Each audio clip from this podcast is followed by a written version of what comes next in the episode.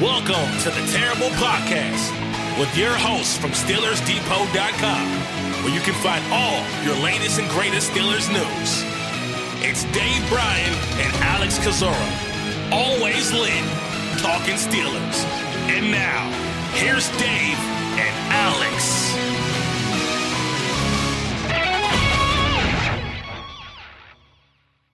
Welcome to the Terrible Podcast, Season 14, Episode 59. He's Dave Bryan. I'm Alex Kozora, SteelersDepot.com. Thanks for being back with us here this Wednesday, Steelers Nation, a day before the Pittsburgh Steelers will host the New England Patriots Thursday night at Acrisure Stadium for a crucial matchup for the Steelers, sitting at 7 and 5, facing the 2 and 10 New England Patriots. Got a great show for you guys today. Dave, before we start the big news of the day, I want to get your opinion.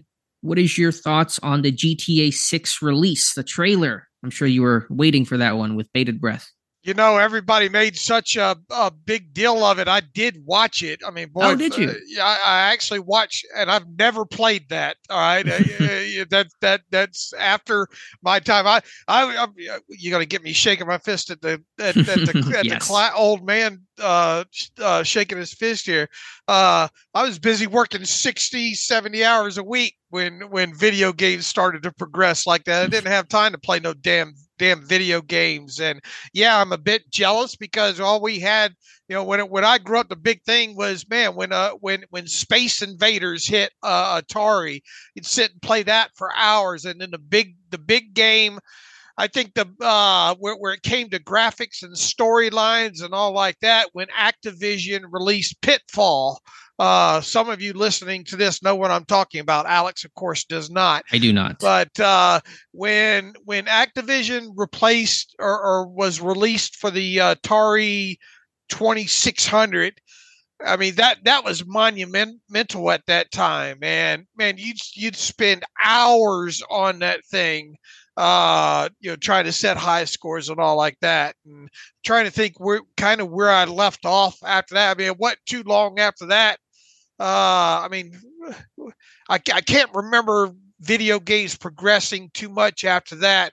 Now, then we got started to get the handheld Mattel, uh, you know, football and, and, and hockey and all like that. So, you know, obviously spent some time with those handhelds. And at the time, those were pretty monumental uh, as well. Then Coleco, I think Coleco baseball, uh, but then all of a sudden you grow up and your old man tells you to go get a job, and that you know, uh, you, your kids nowadays get to sit home all day and play video games. So yeah, I'm jealous, and yeah, I saw uh, that that uh, that trailer, and I, those things look so damn real nowadays. So thank thanks for getting me started with a rant this morning. That's what I'm here for. Yeah, it looks like a great game. Got to wait till 2025, but it'll be here before we know it. All right, Dave. Do you, do you play any of those? I mean, uh, what what's your favorite of all these series or whatnot that get released every year or every other year? Well, I've really only played NHL with some buddies lately. I played GTA growing up. San Andreas was kind of my my go to there. Uh, played a little bit of five, but not much. But six looks really good, so I'm excited for it to come out. All right, all right. All right, let's jump into some Steelers talk here. Day a little bit later in this show, we'll have a Patriots beat writer on. That's Ben Volin. He's the senior NFL writer for the Boston Globe, one of the top beat writers in the nation. So we'll talk with him, get his perspective on New England and their turbulent season. But to take it to Pittsburgh here, Dave, you start with the injury situation, a little hard to get a read on things right now. No practice on Monday, a walkthrough on Tuesday. And so injury reports and participation levels are difficult to gauge. Not practicing, though, on Tuesday's report per the team was running back Najee Harris with the knee. Of course, Kenny Pickett with the ankle officially had that tightrope surgery on Monday. He is out this week. James Pierre with the shoulder did not practice. Several limited players, including Landon Roberts with the groin, him being in some level of participation, is giving you some hope to play on Thursday. Mason Cole, Isaac Seumalo, Keeanu Benton, Cam Heyward, all limited. Montravius Adams, Minkah Fitzpatrick were full. They will play against New England. So really the name comes down to A, want to check Harris on that knee just to make sure it's precautionary, which I assume that it is, but today will be important. And then, of course, it's Landon Roberts, Isaac Seumalo. Will they go? Will they not go? Those names we'll watch for for the final Wednesday injury report. Yeah, I don't have a clue how this is going to shake out on a short week. And being as how they did not have a practice on on Monday and their Tuesday one uh, was a walkthrough. I mean, I, I still stand by my assertion that, man, I'd be surprised if Landon Roberts plays in this game. You know, uh, but I mean, the, the fact that he's listed as limited through a walkthrough, read into that what you will. Uh, I don't know how concerned I Najee has Najee missed a game due to injury yet? Not a full game. He's left in the middle of games. Right. He's never actually missed the start of his game in his career. I mean, so I would not bet against him. Uh, we talked about James Pierre playing through this shoulder for for for quite a while, so I expect him to to give this a go uh, again. Uh, I, I, think we're back to kind of where we started the, uh, the, the, the week, wondering about Landon Roberts and Isaac Seumalo, right? Right. Um, we'll see. Today's practice on Wednesday for the team is a, their one in kind of true practice session. So that'll give you a better gauge on how much these guys are working. And of course, they'll have game statuses. There may be some questionable guys, and Pittsburgh can make their elevations up until 4 p.m. tomorrow. So anyone who comes up as replacements, you may not really get a feel for someone's status until around that time. Talking about Robertson and Seumalo. Of course, if Malu can't go, Nate Herbig should fill in at left guard. All right. So if they make any elevations at this point, we're thinking Myles Jack and who, if eh, I tried to uh, thumb through this because I got to get my post together for predictive uh, predicting in inactives. Uh, I could definitely see Myles Jack getting elevated. Mm-hmm. Uh, but I'm, I'm I, I I scan through and tried to play the game of who would be inactive if another elevation was done. I, I think it would only be one elevation, right? Who who else could they possibly elevate? I mean, Kyron Johnson came up last week for special team purposes. That could be a possibility because you know Myles Jack's not going to play anything on on team, so that may be an option. Other than that, you're probably right. Don't see a lineman that could come up. Um, so it may be Jack and then watching Johnson again. Yeah, all they would do if Isaac Seumalo can't play, then Dylan Cook would get a helmet. Right. right. So that that's that's swap. your swap there. Uh, you expecting McFarland to be inactive again? I hadn't thought about it a ton. I mean, I, I, expect Blake Martinez to dress against the Patriots. That may could occupy some special teams value. I don't know how they're going to do. How are they going to handle inside linebacker if Roberts doesn't play? Is it going to be Walker and Martinez? Is it going to be Jack and Martinez? I really don't know how that rotation might look. I can tell you who's not going to see a lot of time if if if they can help it. One Mark, Mark Robinson. Mark Robinson. Yeah. yeah. Uh, based on and what we'll get into here in a little bit, what what what the coordinators had to say uh, yesterday there, but. Uh, yeah, that's that's a good question. I and and boy, you could you you I, you I know you got further into the defensive tape from that game uh, the other day against the Cardinals, and uh, boy, uh, uh, Walker did not have a great game at all. No, struggling to tackle, struggling to cover. Um, yeah, just just a pretty poor game overall for him. All right, uh, we'll see how the what the injury report says today. So pay attention to SteelersDepot.com, please. And uh, once the uh, uh, elevation deadline has passed on Thursday, I'll put up my predicted inactives. But they should they should be pretty straightforward. I mean, Kenny Pickett, you know, is going to be on there. Uh, we'll see uh, about a Landon Roberts. We'll see one of the linemen, Seumalo or or Dylan Cole or Dylan uh, Cook, going to be inactive there. Uh, probably Anthony McFarland. Uh, probably people ain't gonna like it, but Darius Rush is probably gonna end up on there again. Yeah, looking that way. If James Pierre goes, then then then Rush is gonna uh, end up on there. So it's the inactive list is probably either gonna be five or six long this week. For the Patriots, there are two key injuries, and we'll talk more about this with Ben in a little bit. But Rhamondre Stevenson, their running back, not officially ruled out, did not practice Tuesday. I would not expect him to play. He got on that hip drop tackle. Uh, seems like he avoided a serious, you know, season-ending type injury, but I don't expect him to play. And their leading receiver, Demario Douglas, has a concussion. Don't believe he's cleared protocol, so he might late in this process, but one name to watch out for as well. Oh yeah, and you know who else is likely to show up on the Steelers inactive list this week is one DeMarvin Leal. That's a good point. Yeah, because Montravius Adams Tomlin uh, confirmed is basically going to play. So Leal five snaps against the Cardinals, three of which were kneel downs. That says all that has to be said. and really the all that the fact that all five as, as as you put in your charting there all five of his five snaps came on the final five plays that's not great bob and nobody that i that i saw in in the transcript from uh yesterday asked Teryl austin what's you know uh what's what's what's the deal with him well, speaking of which, let's go to the coordinators right now to Austin and Faulkner. Let's start with Teryl Austin talking about the inside linebacker position and asked about Mark Robinson and uh, Nick Herbig as well. Robinson says, uh, according to Austin, per, uh, on Robinson, I should say, that he's not yet ready to be that three down kind of guy, which I think we knew. We were pretty fairly confident Pittsburgh was not trusting Mark Robinson to be a three down guy, considering that even Michael Walker was getting the green dot over Robinson after Landon Roberts went down. The guy that's been here for six weeks, a month or so, is getting the green dot over a guy like Robinson, who's in his second full year with the team. So um, he's really just there. Robinson is for special teams and when they have to play him.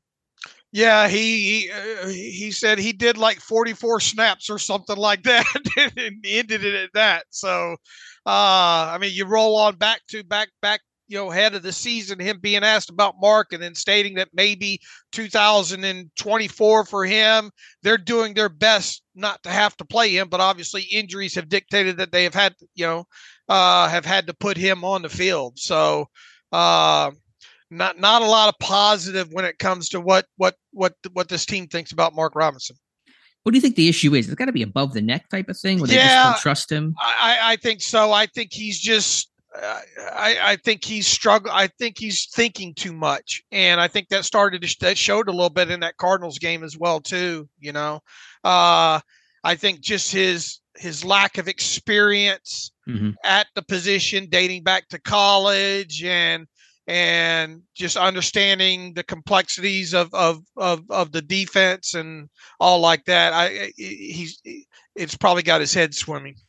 Yeah, I think so as well. Now, the question was posed a couple weeks ago once Cole Holcomb went down. Could you move Nick Herbig inside, the rookie edge rusher from Wisconsin? And at the time, Austin said, no, no, no. Herbig's an outside guy. We're not going to blow through three linebackers. And here we are a couple weeks later, and they're basically in that position. So he was asked again, would Herbig be a candidate to move inside Austin? A little softer in the language, but said, uh, um, let me find the exact comment here.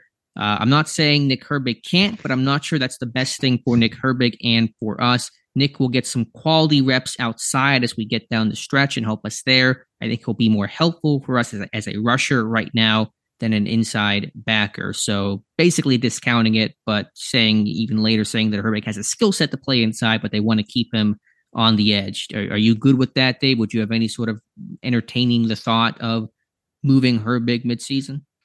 Uh, not mid-season. No, I mean obviously we both came out of the draft thinking, well, might you know this guy be moved inside and all, and you know with with with good reason overall. But I you know I think for what he's been asked to do specifically so far, which obviously he's not getting a lot of snaps right now, but in the few snaps that he is on the field, he's he's he's in some plays, man, and uh no, the short answer is not right now. I mean, is this something they might consider after the season?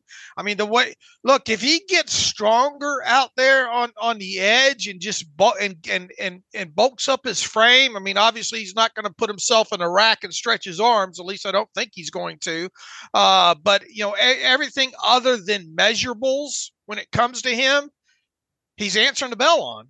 So, uh, could if they looked at this though, I mean, it would be a process that you would want to start right right out of shooting OTAs, and I would imagine we would hear reports on on on Nick Herbig getting some time inside and trying to learn the defense, and you know from from that perspective and all. Uh, I no, I don't think it's going to happen this year, nor do I think it should this year. And I'm and at at this point, I'm not convinced that that it will happen. Period. But we'll see.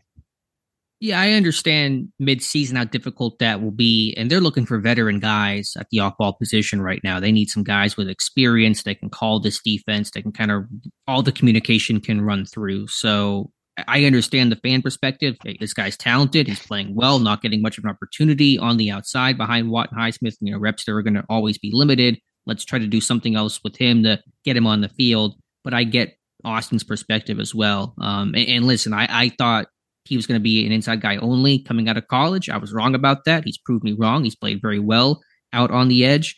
But if there's a chance to get him more playing time in the future for next season inside, because he's always going to be a very rotational guy on the outside when you're playing behind Watt and Highsmith, and those guys are not going anywhere anytime soon. So I think you have to consider that possibility more strongly in the offseason. Maybe not even eliminating the edge possibility. He could maybe do both. I think he's a hard worker. He's smart. He'll have a full offseason to maybe digest off ball and still play some uh, edge snaps in situational football. So I think it's something that has to be explored this offseason. I hate to throw a pass way down the field here in a meaningless situation, but uh, uh, uh, you know Markus Golden's going to be a free agent after this year. I mean, is it guaranteed that he's coming back? And if he's not, who's your number three outside linebacker?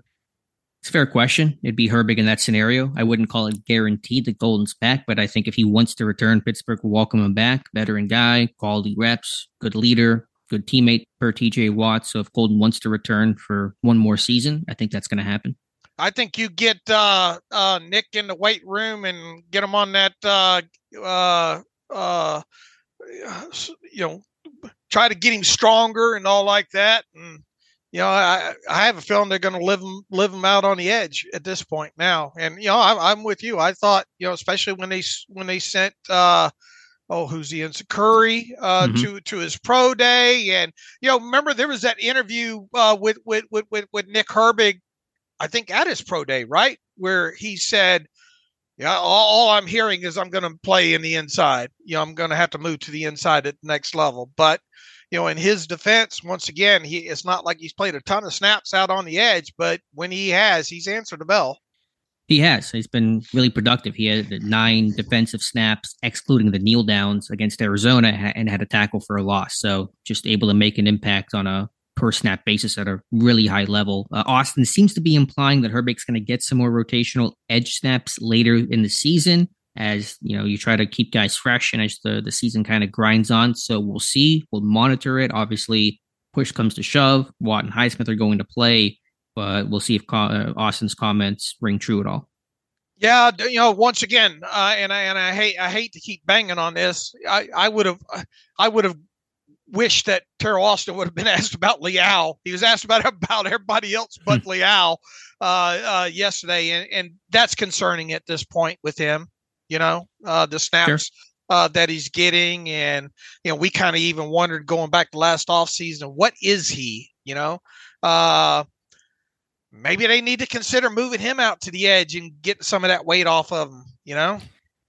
Yeah, it wouldn't be the worst idea if there's really no home for him on the interior. I, I, I think the issue with Leal is just a lack of a pass rush, and and that's we've talked about it before. It's kind of confounding because he's a really good athlete, and my concern with him coming out of A and M was run defense, and now I think he's actually decent against the run. He's played in some base packages. He can get off of blocks. He could work his hands well to get off blocks in the run game, but for some reason it's not translating as a pass rusher, and it's really freezing him out of any sub package opportunity. So I mean, he's, thir- he's third round pick from last year. Kind right. people forget about that. He was right. a high draft pick, and, and it's looking pretty dim right now. All right, true or false? This team will draft uh, one of those 6'4, 6'5, 300 and 298, 303 pound uh, defensive linemen within the first. Uh, boy, we going. We're throwing some long bombs today. uh, uh, within the first four rounds of the uh, 2024 NFL draft. Let me try to jump in the air and catch this Hail Mary that you're tossing. I mean, it's hard to find those guys, first of all. Right now, I would probably say no, other things to worry about, but you know, I'll say yes. Because okay. I'm, I'm I'm concerned about what they think about Leal right now, and you got Cam Heyward getting another year longer in the tooth. What's going to happen with Montravius Adams after this year? What's going to happen with uh, Isaiah Loudermilk? What's going to happen with uh, Armon Watts? I mean, you, you start looking at uh, once again, we should be preparing for the Patriots game here. We're we're maybe we're taking this too lightly, Alex, but Cam Heyward's not going to be happy with us, Dave. Uh, but that's where my mind kind of raced when when when when when thinking about all this. But we'll we'll leave that talk for another day. It's just something that I've been thinking about. I, I think uh, from where I sit right now, I think they will draft another defensive lineman within the first four four rounds. But we'll we'll, we'll see how this shakes out. Well, let me ask you about that just to divert quickly because that's been kind of the topic of discussion. Diontae Johnson, I thought, in much stronger terms than what Jaylen Warren said post game on Sunday, believing that you know that, that once they took the field, the Steelers said they took Arizona too lightly, overlooked them, and and played down to them. Essentially, is what Johnson's comments were. Cam Heyward pushed back on some of that. I think on his uh, his show talking about that uh, you know everyone has their opinion, but he didn't get that sense overall. What is your interpretation of all these comments? Well, we we ask that at times that players be uh, more forthcoming with the responses until they say something that we don't like, right? right? Sure. Uh, and then when they give cliches, we pawn it off. Well, that's just a cliche. I wish they'd be more more more forthcoming. Uh, is it possible that in the heads of some players they were reading their own press clippings coming out of the Cincinnati game and and thinking this is a 2 and 10 Cardinals team and all we have to do is show up. Uh, I think that's possible. Yes. Uh, the full I what you know the full context of what Diontae said about what we you know when we got out there something felt different you know? Uh, I, I do think it's possible that there were some players on Sunday that that maybe in that first half of that game probably were thinking all they had to do was show up. Uh, because look I mean the, you went over the details man. Uh, mm-hmm. uh, just just little stuff like you know covering covering the tackle, having having the proper amount of guys on the field and all like that. Uh, I I don't think a lot, quite a few of them were as dialed in as they probably should have been. Does That's that fair. does that answer your question properly, sure. or am I skirting it too too much? No. I mean, I, I I think to some degree that there probably were a few players that probably didn't put in the necessary pregame preparation that they should have. I think that's valid. And that's essentially my conclusion. I think trying to make a blanket statement that applies to the whole team of, oh, they overlook them or no, we did not overlook them doesn't work. It's an individual type thing. I promise you, Cam Heyward did not overlook the Arizona Cardinals, as he said. I promise you, Minkah Fitzpatrick did not. TJ Watt did not. Uh, Kenny Pickett did not. But did some other players? Did possibly. You're talking about a big roster here. I mean, some players may have in terms of their preparation. I, I, will say, I mean, the first quarter wasn't bad. They didn't come out like flat from the beginning. It was kind of again that turning point of that failed fourth and goal, that 99 yard drive at the end of the first half that really turned the tide. So if they came out super super flat from from opening kickoff, then there might be some more validity to a, a team wide kind of overlooking and just going through the motions and assuming a victory. I didn't get that sense overall. But again, to try to sit there and say for the entire team they did this or they did not do that, I think that's too painting with too broad of a brush.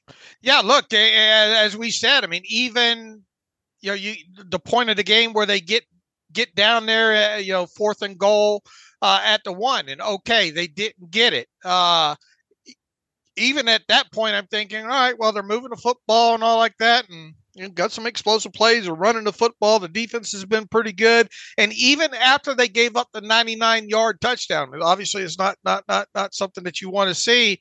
Uh, I wasn't at I wasn't hitting the panic button in, in my head at that point. I, I thought, man, the defense is going to have to tighten up and uh, you know obviously keep them below uh, 17 points or whatnot. So yeah, I, I, am with you.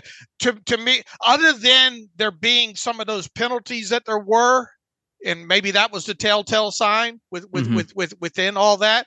Uh, it wasn't until they you know they came out of a couple of you know came out of each one of those breaks where it just seemed like it got worse there but uh, and look i mean w- were they kind of baited into some of these answers some some i mean Diontae's a, uh, a more experienced player he he you know, he should know how to handle those questions. Now, is it a guy like Jaylen Warren just giving, right. you know, uh, an answer that that he thinks that they want to hear and not worrying about the repercussions? I don't know, but uh, I, I, at the end of the day, do I think it's possible that some of some of those players uh, maybe weren't as prepared as they should have been because of the opponent that they were facing? I think it's possible. Yes. And I think anytime you lose a game like this, you as a player try to sit there and search and say, "How did that happen?" Maybe, maybe you try to tell yourself, maybe we did overlook them, even if you didn't have that feeling coming right. in. But, but regardless of who overlooked them or who didn't overlook them, anyone who did learn their lesson. And you're facing another two and ten team coming in to Pittsburgh tomorrow for Thursday night. You better no, not overlook them, and and you, you can hopefully assume that no one will overlook the Patriots, considering what just happened against the Cardinals. And and you know, people are listening to this say, well, why didn't Tomlin make sure that they weren't dialed in? You know, I mean, it it can, can it go back to coaching? Yes, you know, uh, I uh, for for for sure. But uh, you can bet Mike Tomlin's drilled it into them that two and two and ten teams can beat you this this past week.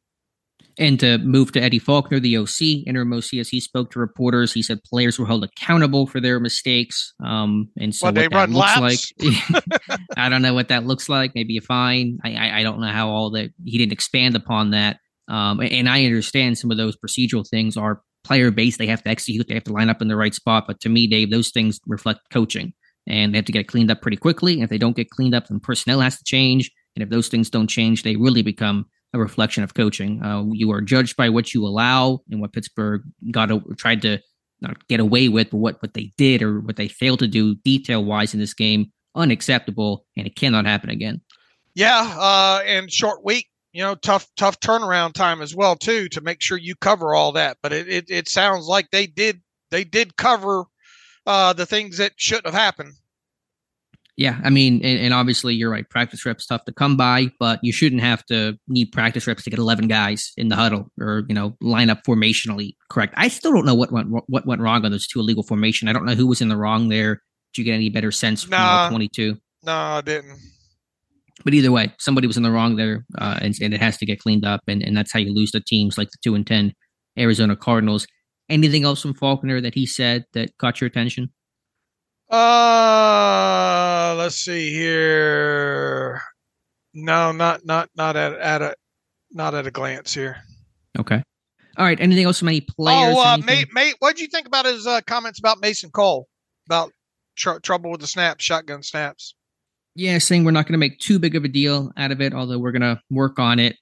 I don't know. I mean, you have to make a big deal out of this stuff because it is this basic this, these basic things. So I, I, mean, there's not much more to say other than you have to snap the ball properly. Cole's a veteran; he knows that's his job to do. You hope that he can do it consistently against the the Patriots. Um, so I, I, get where Faulkner's coming from, but to have the quote of it, we're not going to make too big of a deal out of it.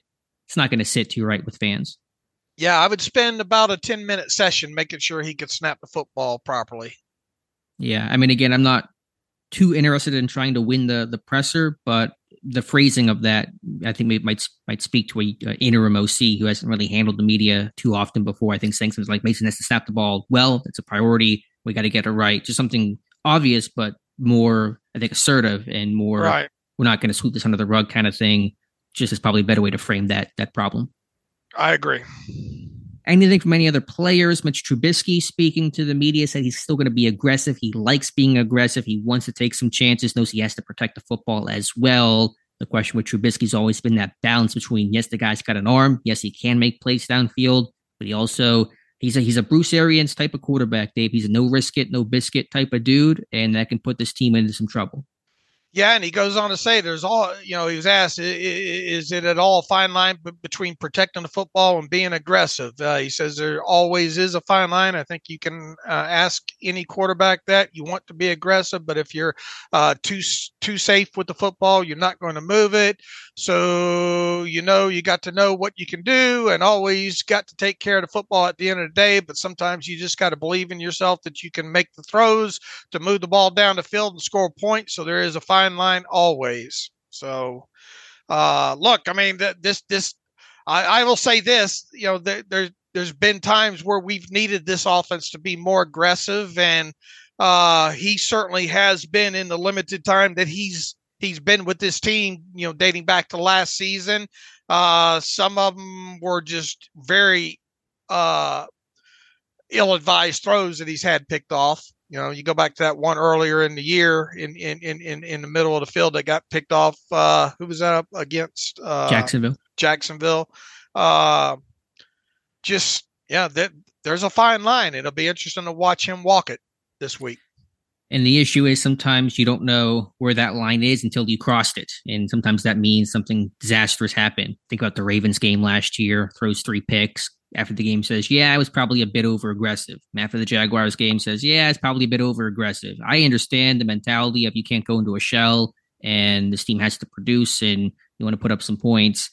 Trubisky is a guy that just he's going to throw a pick every now and then. He's going to make some plays, but he's going to throw some picks as well. And for some other teams and other offenses that are built in different ways, you can get away with that. With Pittsburgh and the way that they're built, it's tough to do. They don't they don't win when they turn the football over. Um, it, it's pretty cut and dry. So it's a concern of mine. Yeah, look, especially when you're not scoring points, right? Now, look, the, the, the thing that we're looking for this week, eh, or we would expect that this team's going to try come try to come out and run the football, but we're the not the only ones that thinking that. Uh, and the Patriots do have a good run defense, and you can bet Bill Belichick's letting that defense know you cannot let this team run the football. So, how are you going to build off of that running game?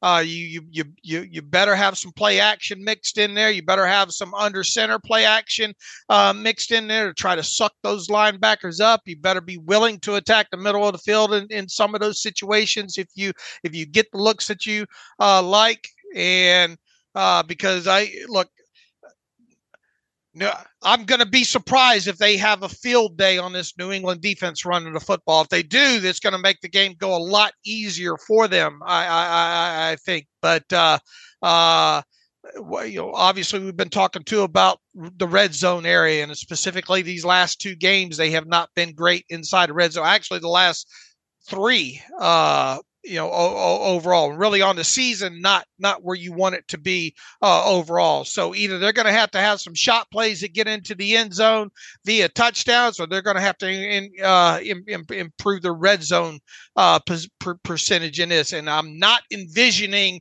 this team being inside the red zone more than maybe uh, two or three times in this game against new england. Yeah what do you what is your approach for this game? And we'll talk about the Patriots a bit more in depth here in a couple of moments. But what is your approach for the Steelers' game plan? If you're trying to devise this game plan, knowing the Pats have a really strong run defense, they don't score offensively. If you're Pitts, if you're Eddie Faulkner, you're Mike Sullivan, what is your plan of attack?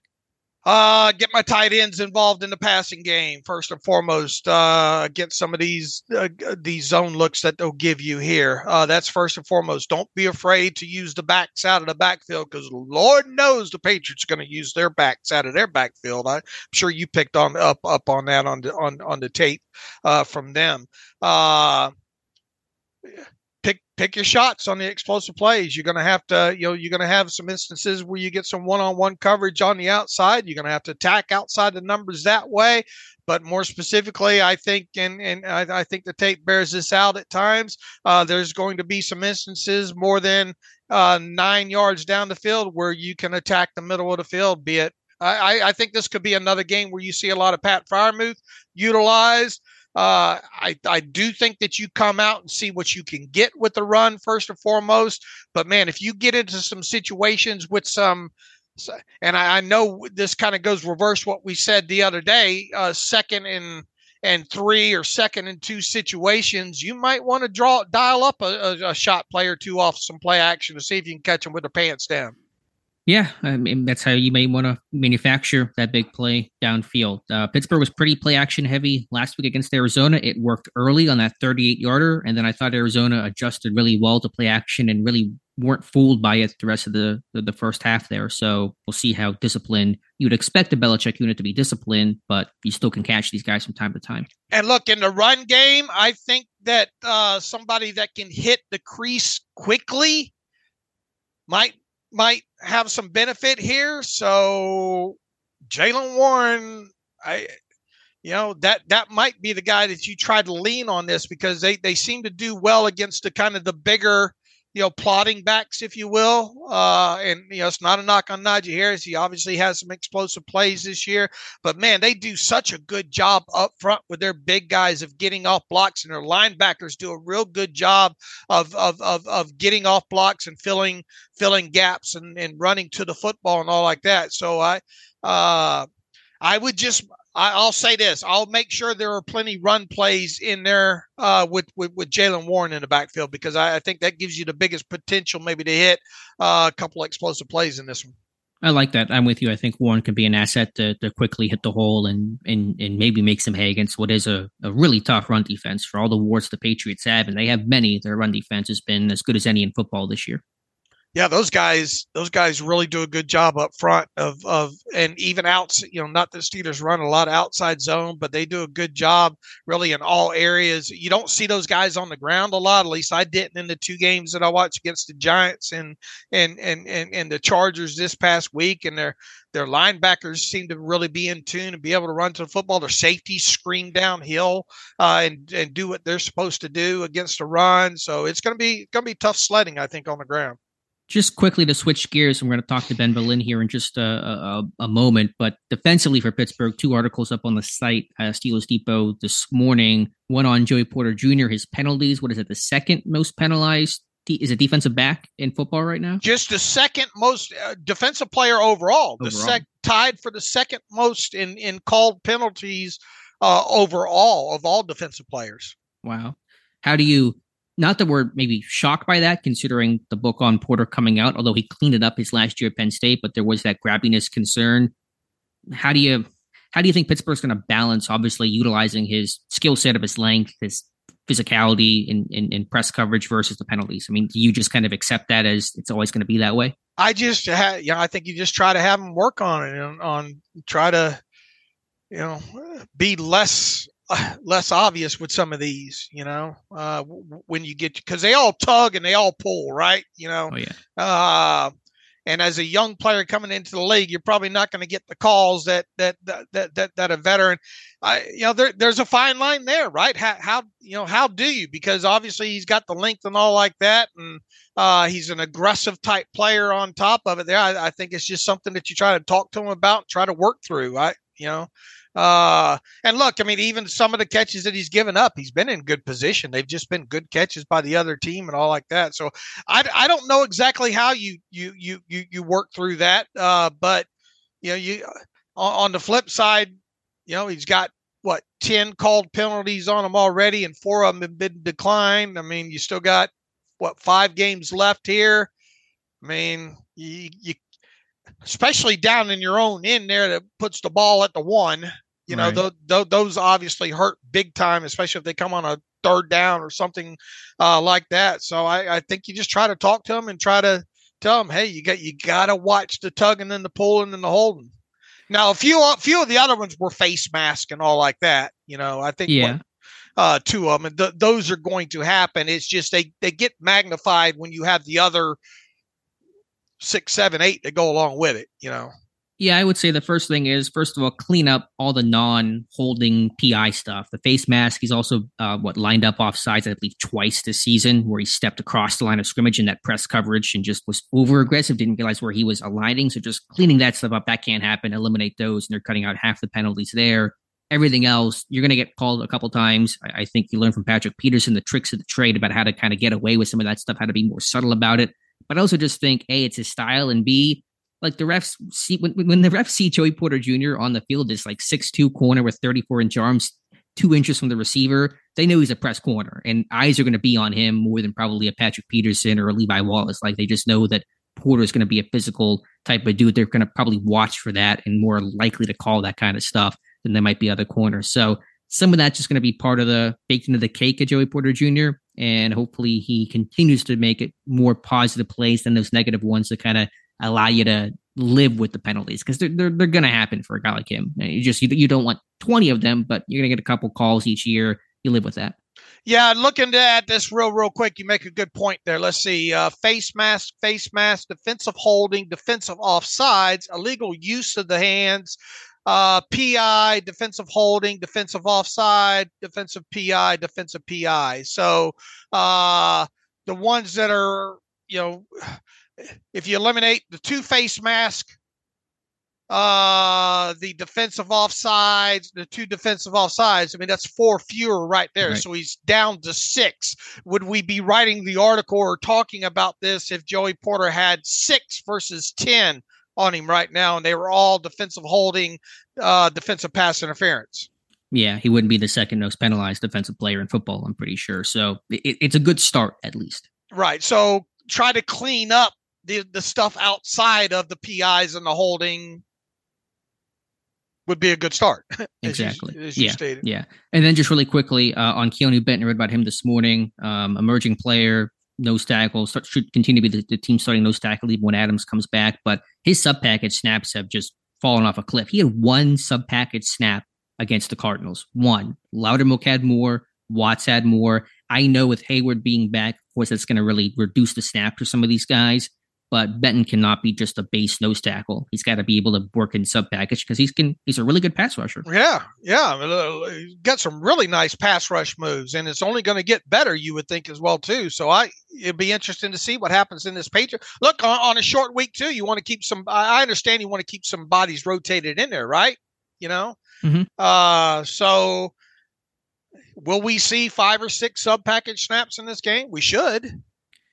I hope so, but I mean, each week, week by week, since week nine, I, I did the the study on my charting. His sub package snaps have reduced, you know, by percentage and by actual snaps. So I don't know where that trend is going. I mean, again, I, I know that it's going to be Heyward Ogunjobi most of the time. Those guys are veterans. Those guys are getting paid handsomely, so I get that. But there's got to be more than one snap available for Keeanu Benton. He played what 24 snaps, I think, total against the Cardinals.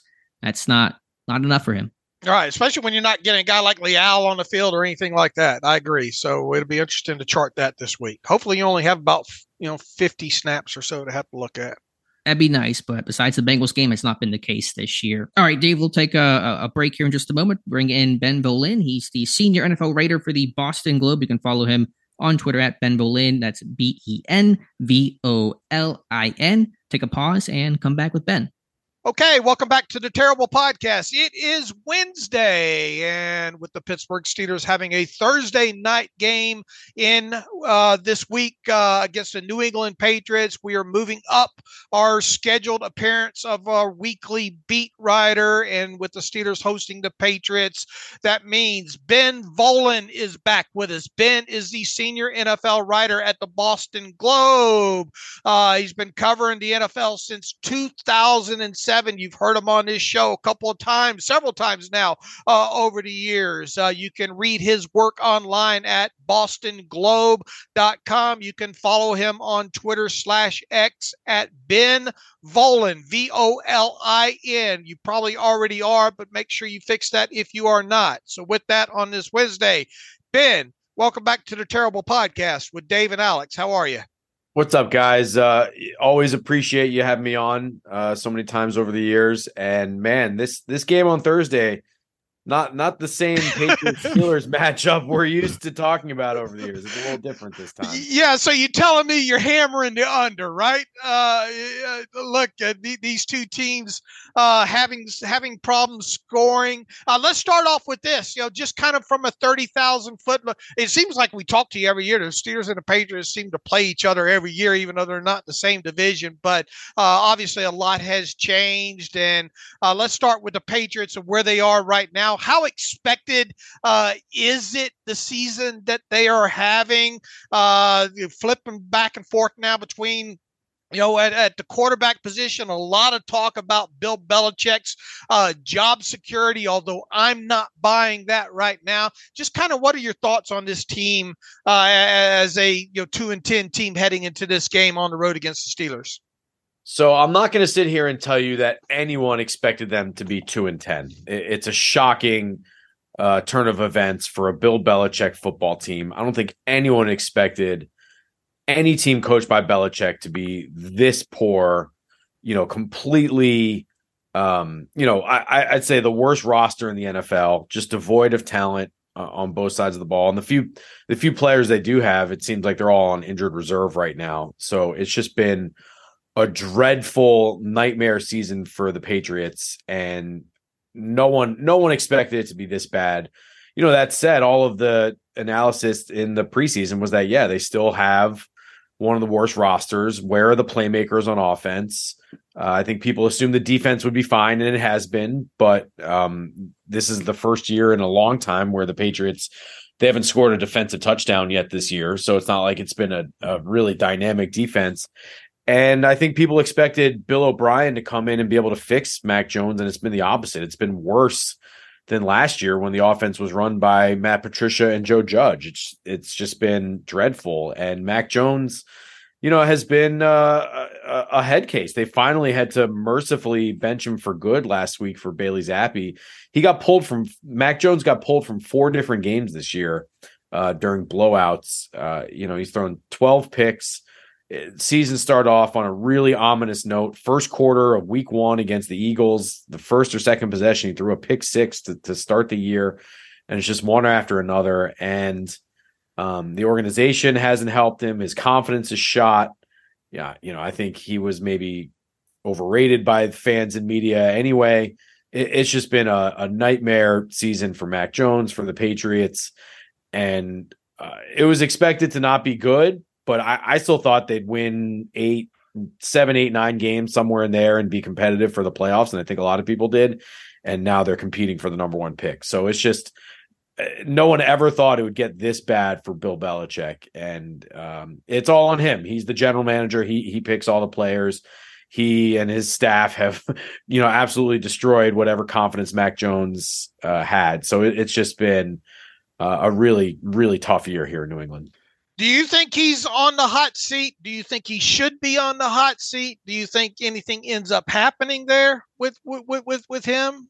I say yes to all of those. I, I, think Robert Kraft made it clear during the owners' meetings in March that he wants to see a playoff team. This is this is the Patriots. This is not, um, with all due respect, this is not the Carolina Panthers or the Arizona Cardinals. There are expectations here, and uh, you know it's one thing for the Patriots. You know if they were six and six right now or five and seven, I'd say, yeah, there's no way that Belichick's on the hot seat. But two and ten, battling for the number one pick, can't you know they haven't scored a touchdown or they have one touchdown in their last 14 quarters. So that's three and a half games where they've just scored one touchdown. They're losing, you know, they lost to the Giants and Tommy DeVito, an undrafted rookie quarterback. You know, got scored six points in Germany, just embarrassing all over the place. Um, and yeah, I, I definitely think that I know I know that Belichick is worried that this is it, and he's been worried since all offseason that the Krafts were kind of closing the walls in on him. I think the big question is: Do the Krafts are they going to back up their tough tough words? Do they do they want to make do they want to rip off the band-aid? I think everyone around New England realizes it's time. It's been an incredible 24 year run, you know, six Super Bowl titles, nine AFC championship titles. But after 24 years, it's time. It, it looks like it's run its course. And and the Krafts have been talking big about how they're they expect you know big improvements this year, and um, you know so so we'll see if if they actually have kind of the gumption to to make the big moves. But I, I think it's everyone I talked to around the league thinks it's going to happen. I think Bill is already starting to um, try to line up his next gig as well. Uh, so to me, I, I, would be shocked if Belichick returns next year. Uh, I, I, think it's looking pretty clear that this is it for him.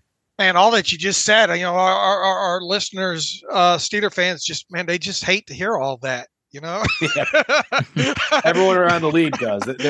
I, I, tell you what, with the you know loss after loss for the Patriots, and and I go into the other rooms sometimes, the other locker rooms there is no sympathy for this organization. there is none whatsoever. I mean, they were up for so long and you know, had a penchant for rubbing other teams' noses in it a little bit. So there is no sympathy for the Patriots. Uh, before I turn it over uh, to Alex for a couple questions here, uh, uh pr- pr- pretty lengthy injury report this week. Uh, Demario Douglas on, obviously, Rhamondre Stevenson. Don't think he's going to play. Uh, Boutte, the wide receiver, banged up. I think DeVante Parker got banged up in that game. and all who who and it's obviously it's early. It's a short week. We know how Bill Belichick is with with with with injuries. Uh, who of of uh, importance do you think possibly winds up missing this game?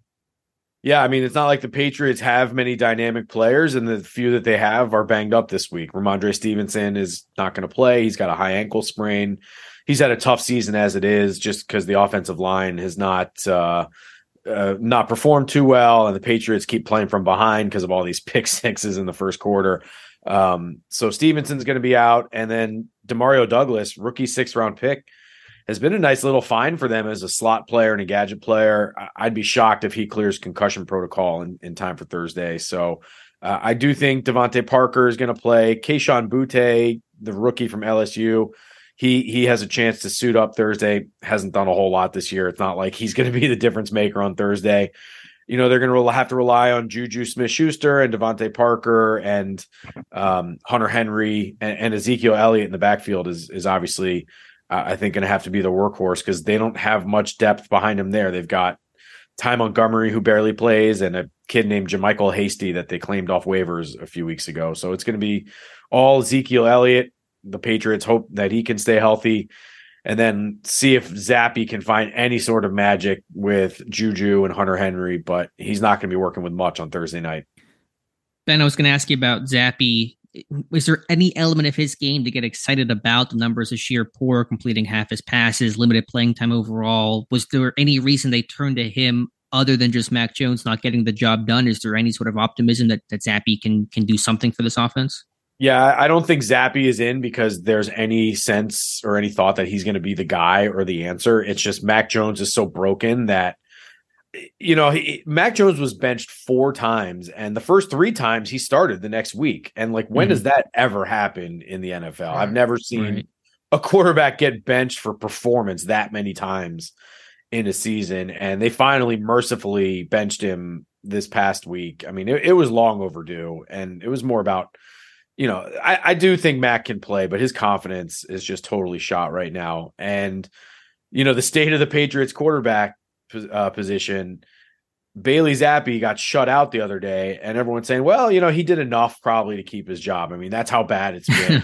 and he he didn't throw any picks, and, and, that was the key the other day. Or may, maybe he had one, but there uh no you know there, there were no turnovers, and that's where it starts. I mean, the Patriots – with Mac Jones throw you know red zone picks and pick sixes early in the season. It's just they're they're constantly playing uphill and from behind. So at least Zappe was safer with the ball. And look, the the conditions were awful on Sunday.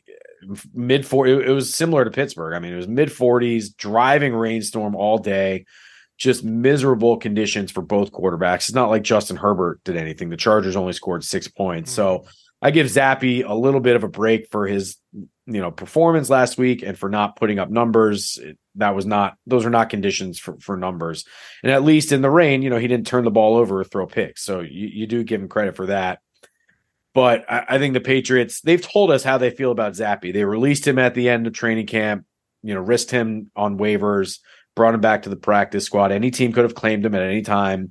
And then they just kept going to Mac Jones and kept going to Mac Jones when, by all indications, he was broken and, and done. So uh, the Patriots have to start over at, at quarterback next year. I, I, think even with Zappe, I think they they clearly don't like him, so they're going to have to, you know, they'll have a top three pick most likely. So that I think they'll be drafting a quarterback, and then they need to find someone to be a backup, probably a veteran, as opposed mm-hmm. to having two youngsters as your one two. So just you know, it's a mess of a quarterback situation, and we still have five games to get through. I know you probably have to really squint to answer this question, but if you could put on your most optimistic hat, is there any bright spot with this offense? Did they do anything like the guards, Cole Strange and Sidy Sow? I was a guy that I like coming out of Eastern Michigan. I mean, is there anything positive to talk about even individually with this Patriots offense? Uh, it, you do have to squint.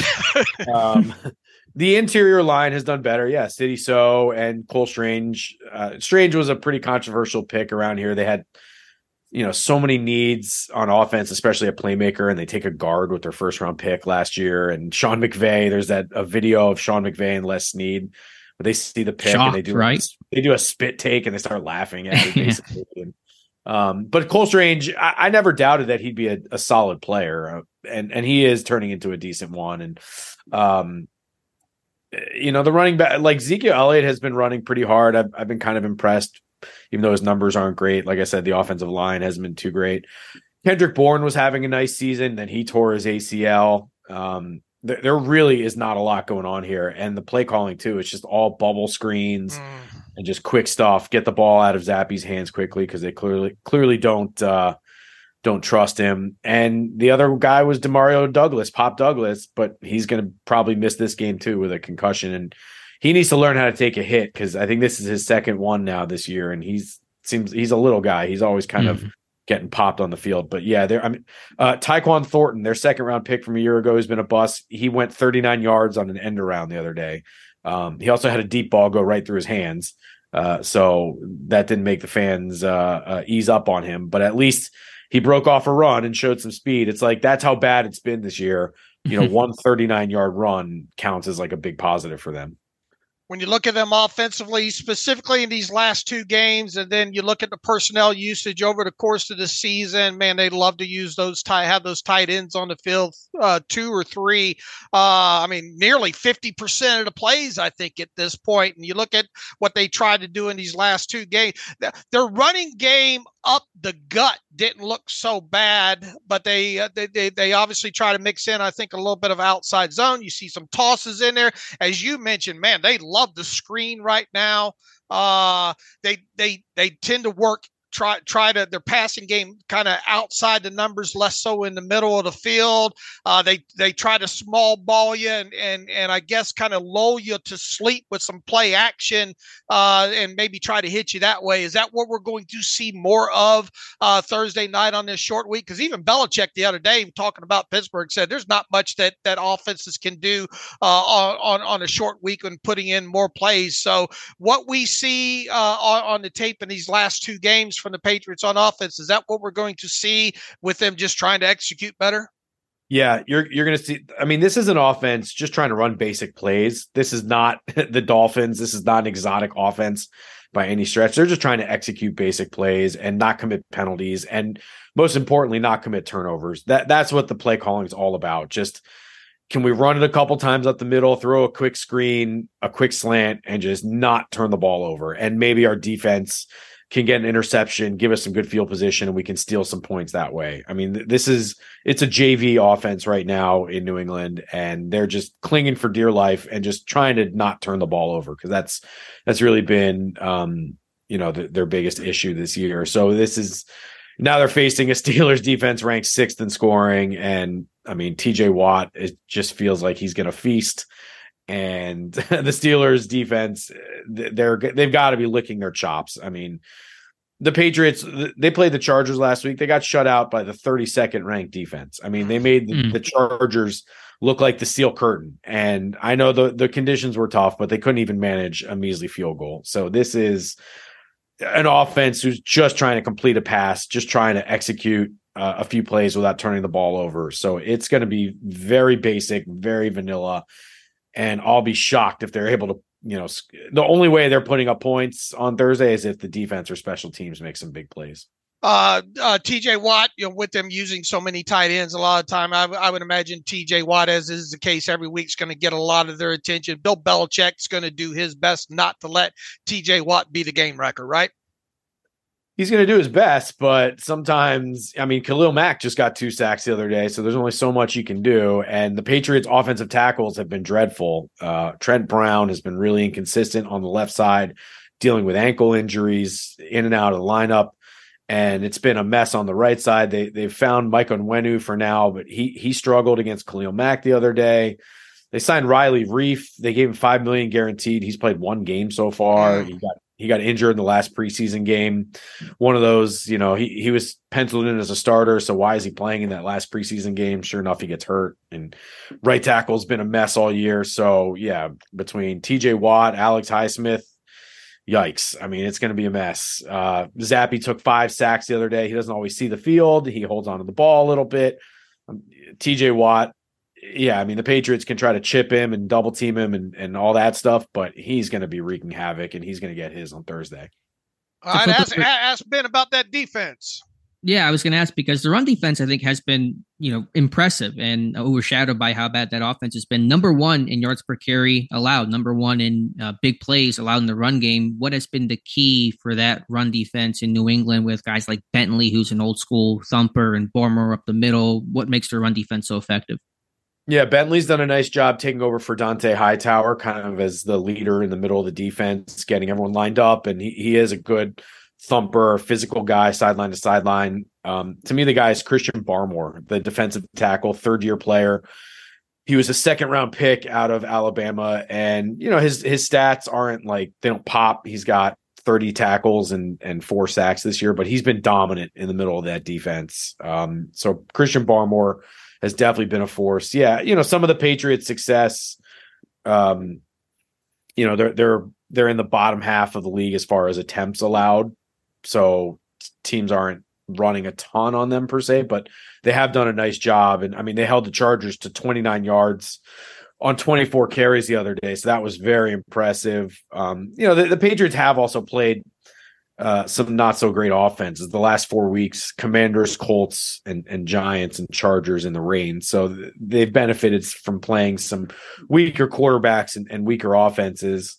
Um, the you know actually sam howell and the commanders put up 20 points and, and looked pretty good against them. The dolphins you know a few weeks ago had no trouble moving up and down on the on the patriots. It, it's been an okay defense they don't have their two best players. Matthew Judon's out for the year with a torn biceps. Christian Gonzalez, great first round cornerback, he's out for the year with a shoulder injury. So that you know, it's a defense that they're creating some turnovers, they're having some success. Three straight games under 300 yards, but at the same time, like I said, first year in a long time where they haven't scored a touchdown on defense, not really making the dynamic plays and you know, it's really getting to the point where the defense literally knows they have to score a touchdown for the Patriots to have a chance to win. It, their defense is probably their best offense right now, hmm. and that's that's obviously a tough standard to to maintain. Um, so, but there is an opportunity. You're playing Mitchell Trubisky now on Thursday Night Football, short week. So I do think that the you know Belichick can still scheme up some good defense. Uh, so they're going to give the Steelers some problems, but you know, for them to win, they're going to have to basically shut out the Steelers and put up some points, and that's that's obviously a tough thing to ask. Sure. My last uh, question is I'll let Dave finish things out. Just a quick two parter. You mentioned Christian Gonzalez. I was going to ask about him, though he's out for the season, but Pittsburgh had interest in him. Just talk about what Gonzalez showed for New England in his first four games. And then the kicker, Chad Ryland, seems to be close to maybe being cut. Uh, Patriots have brought in some kickers. Uh, is he in danger if he has a bad game against Pittsburgh? And kind of what what uh, gone wrong with Chad Ryland? He's in danger uh, of at least losing his job. I don't know about getting cut. You use a fourth round pick on a kicker, you're probably going to stand by him a little bit just to save face. But he's last in the league in field goal percentage uh, 12 for 18, 67%. He's missed a couple under 40 yards this year, including a it was a 35 yarder against the Giants that would have sent it to overtime. Just kind of uh, not good, you know, an embarrassing performance for when when you draft a kid in the fourth round uh, a, a, kicker. It's he's supposed to be pretty good. He's only one for three from 50 yards this year, so, so he has uh, really struggled. He, he's good with the kickoff, so Ryland's been good there. But uh, yeah, they they signed a kicker to the practice squad, so uh, if if he has a bad game against uh, the Steelers, I, I, imagine they'll they'll at least bench him for a, a, game or two. And Christian Gonzalez was great. It's a real shame that he injured his shoulder in the fourth game of the season that was it. But he, he showed a lot. Uh, even Tyreek Hill, they played the Dolphins in week two, and I think Tyreek Hill came out afterwards and said that that Christian Gonzalez, he's a real one. He's a good player, and he was he's big. You know, he's six one, great length, very physical, can run with with you know he was running with Tyreek Hill in that Dolphins game. Um, so and I believe he was uh, a rookie defensive rookie of the month for um, September. He had a, a sack, he had uh, an interception, three passes defensed he definitely opened some eyes. So finally, you know, the Patriots have had years of poor drafting. Feels like they finally got it right picking Gonzalez with the 17th pick. That's a premium position, uh, a lengthy press man corner who can run. Uh, Gonzalez is definitely going to be a good one for the Patriots when he comes back next year. Uh, another one of their draft picks, a guy that we we studied a lot of tape on, Key, uh, Keion White. What's your been what's been your impressions of him out of Georgia uh, Tech? You know, we kind of wondered if he, if he was big enough to do some things on a defense line. Obviously, a good edge rusher overall. Uh, kind of seen more tweenerish, I guess, type. Uh, what what has been your thoughts on Keion White? Yeah, he's been solid. I mean, he hasn't made a huge impact. Uh, I think just 17 tackles and one sack this year, but he's getting a lot more playing time the last few weeks. Uh, a lot of his production has come the last few weeks. He plays a lot on, on special teams. Uh, he, he's actually he's got really good size. He's 6'5 and 290. Uh, so he's a guy who can kind of play inside, outside, you know, classic Patriots defensive lineman with really good size and versatility to play all over the line isn't necessarily, you know, going to beat anyone with his first step and isn't like a natural pass rusher, but is just very physical on the run game, setting the edge, can play inside. Um, has a little bit of a mean, you know, nasty streak to him. He's had a few uh, kind of on-field incidents this year, which I say that in a good way. I think you kind of want to see that nastiness out of your defensive players. Um, so hasn't made a huge impact on the stat sheet, but I think everyone overall has been pleased with Keion White, and he's showing that probably starting next year he'll be a, a key rotational piece and probably a starter on that defense. How did the Steelers move the ball on this defense? They're probably going to come out and try to lean on that running game, but uh, you have to think Bill Belichick tries to take away the the thing that you do best. And right now, the Steelers' running game is their best best uh, part of their offense these last several weeks. Uh, how do the Steelers move the football on this defense? Yeah, I mean, I think they're the Patriots know that the Steelers are going to want to run the ball, and I think the state the Patriots are probably going to load up the box and and dare Mitchell Trubisky to beat them. Uh, you know, Trubisky actually had a really good game against the Patriots when he was with the Bears. I think it was 2018. Mm-hmm. Um, he ran circles around them, and uh, um, the game came there was you know came down to a hail mary at the end. It was a lot closer than it should have been. He threw for 300 yards. Now i know they they took care of him last year when they played i think it was week two and, and Trubisky didn't do much but i think they got to target. The guys on the outside pickens and, and Diontae johnson um, the patriots are thin in the secondary. Jc jackson uh, they got him back from the chargers but he is just not himself you know he tore his meniscus last year and just is not the same player um, maybe he will be one day, but he hasn't been yet. And teams are really picking on him, really going after him. So whether he's on Pickens or Johnson or the Patriots are playing some zone, they've got to go right at the Steelers have to go right at J.C. Jackson, and I, I think that's where they can win on the outside and. Um, you know, targeting Freiermuth as well over the middle a little bit. So I, I you know, they're going to have to put the game in Trubisky's hands because I think the Patriots have a really good run D and they're going to load up to to stop Najee Harris and Jaylen Warren. So uh, it's going to be can can Trubisky make a few throws, and I think he's got to get those guys on the outside involved. All right, I can tell that you're excited as Al Michaels and Kirk Herbstreit uh, are probably to cover this game. Uh, which which way do you see this going, Ben? And I, I, don't remember if you're one that likes to throw out a prediction on a podcast, not, but uh, feel free to do that. Uh, how, do you see this one going? Hey, yeah, happy to do it. Um, you know, it's funny. Uh, I used to cover the Dolphins, and I was there in 2007 in Pittsburgh for that three nothing game on that mm. mud field. and this game's going to be more boring. It might be lower scoring too. Uh, we might get a two nothing game or a zero. No, it's going to be like um nine nine three maybe. I'll, I'll go nine three Steelers. They'll get a few field goals. The Patriots will manage one, and it's going to be a great I mean, Al Michaels, you know, don't give a bleep broadcast. He's going to be in rare form. So I'm look, I'm looking forward to that. But yeah, hopefully that it's just like running clock and they can just get through this game as quickly as possible. Um, and if the Steelers give up more than six points, I'll be shocked. So, uh, you know, put it put in the bank as another win. It won't be pretty, but all that matters is that the Steelers are going to get to eight and five this week. All right. Uh, tell the people what they can find from you over at the Boston Globe yeah, just uh, please check me out at bostonglobe.com. Every Sunday, I write a, a, you know NFL notes column where I go around the league. Every every Monday and Tuesday, I write a kind of a recap column, uh, and then uh, you can read my game coverage too in bostonglobe.com, and then uh, on Twitter as well at at Ben Volin. All right, uh, Ben, have a safe trip. Uh, have a happy holidays. And uh, who knows, we might be doing this again next year. So, the way these two teams, we'll see where they finish in the standings and all. But, uh, Ben, uh, as always, thanks for joining uh, Alex and myself on the Terrible Podcast. Yeah. Thanks so much for having me, guys. And welcome back to the Terrible Podcast. Again, our special thanks to Ben Volin. You can follow him on Twitter at Ben Volin, the senior NFL writer for the Boston Globe. Great insight. No, it's been a tough season up there for him covering the team. Can't be fun overall, but appreciate Ben giving his time to talk with us, Dave. Yeah, absolutely. Boy, I've gotten gotten old. I remember I remember him covering the Dolphins and. I think one of his first podcast appearances uh, was with him uh, covering the Dolphins. I, I, think we were asking him something related to CBA or something like that, even even way back then.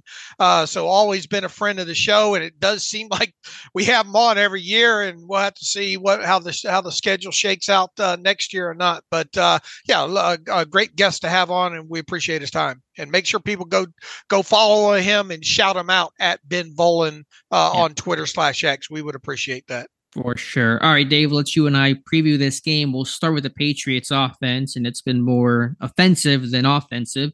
A uh, team that's been shut out against the Chargers. They've been shut out twice this season.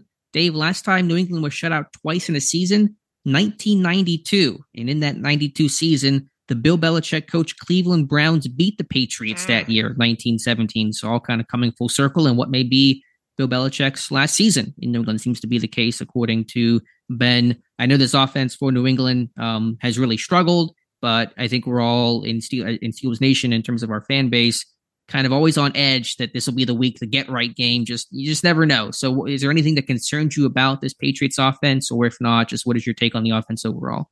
I tell you, start first and foremost. This would be chicken soup for the uh, for for the Steelers' soul, right? If you're able to shut out mm-hmm. uh, uh, the Patriots at home on a Thursday night, uh, wearing the color rush uniforms with the right. gold uh, painted end zones, uh, coming off of uh, that bad taste of your in, in your mouth. I mean, it really would not not that it would, you know. Uh, uh, cure all problems, but it sure would it sure would look good on the resume uh, to some Steeler fans. Uh, you asked me about the offense overall, man. It, I, I struggled getting through those two, two games uh, of, of, of all 22 when it when it comes to watching them.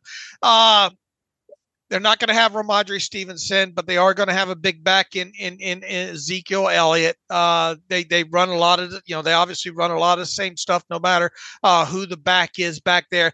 They do seem to have uh, to to get their footing better in the running game when they do try to run uh, between the tackles with either some of that inside zone or or or, or gap scheme or, or, along those lines. There, uh, they use motion, but uh, probably with Zappe, I don't think he's as comfortable with the motion, heavy, heavy, heavy amounts of it. So this is just going to be strap them up, run, run, run those those simple plays and see if you can block it up uh, with them high diddle diddle send Ezekiel up the middle uh, uh, kind of stuff. Uh, when it comes to their uh, what what I did kind of feel though is they try to lull you to sleep with that.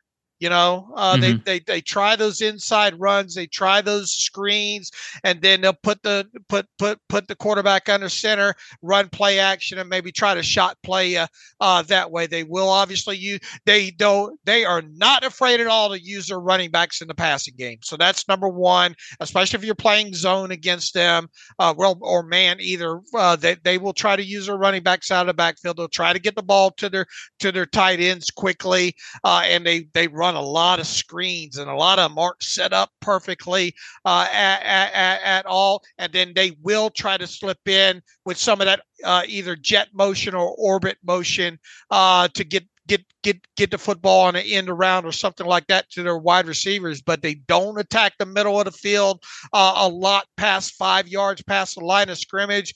Their shot plays are kind of what we've seen the Steelers do outside the numbers. They look for the one on one uh, matchups outside and then try to attack that. But I, their quarterback play as a whole, man, the, the Zappe and and Mac Mac Jones accuracy, and yeah, maybe the weather has played a lot, probably played a lot into that, but they just don't. The quarterbacks have not seemed accurate at all. So, if you're a fan of offense, uh, it's going to be a lot of. It feels like it's going to be a lot of small ball in this the one thing that concerns me about the Patriots offense, and there really is only one thing that does, are their tight ends in Hunter Henry and Mike Gesicki. I know they have not put up big numbers this year, although Henry does have three touchdowns. He's responsible for 30% of their uh, passing touchdowns this year. And just based off of Pittsburgh's issues covering Trey McBride, given the issues at inside linebacker with Holcomb Alexander done for the season, Roberts as of Wednesday morning, very questionable, may or may not play, but um, you know, I'm kind of assuming he's not right now.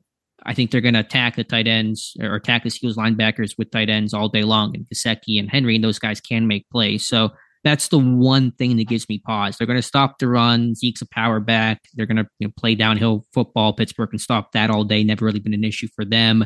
Uh, Zappe is small and doesn't have an arm, and they don't have any threats on the outside. Not concerned about that. But the thing that gives me the, the pause are their tight ends. Yeah, especially coming off this game against McBride, right? Uh, mm-hmm. You can bet bet Bill Belichick picked up on that, and even if Elandon Roberts goes uh, by some chance, what what what what shape is he going to be in to, to run with? So they are going to have to focus in on on on on the tight ends in addition to trying to shut down uh, the interior run game. And yeah, you're right. If that's if if if we're talking about a Patriots win on on uh, when would it be Friday, then we're probably talking about those tight ends having nine catches, 120, 130, 150 yards, and a touchdown or two.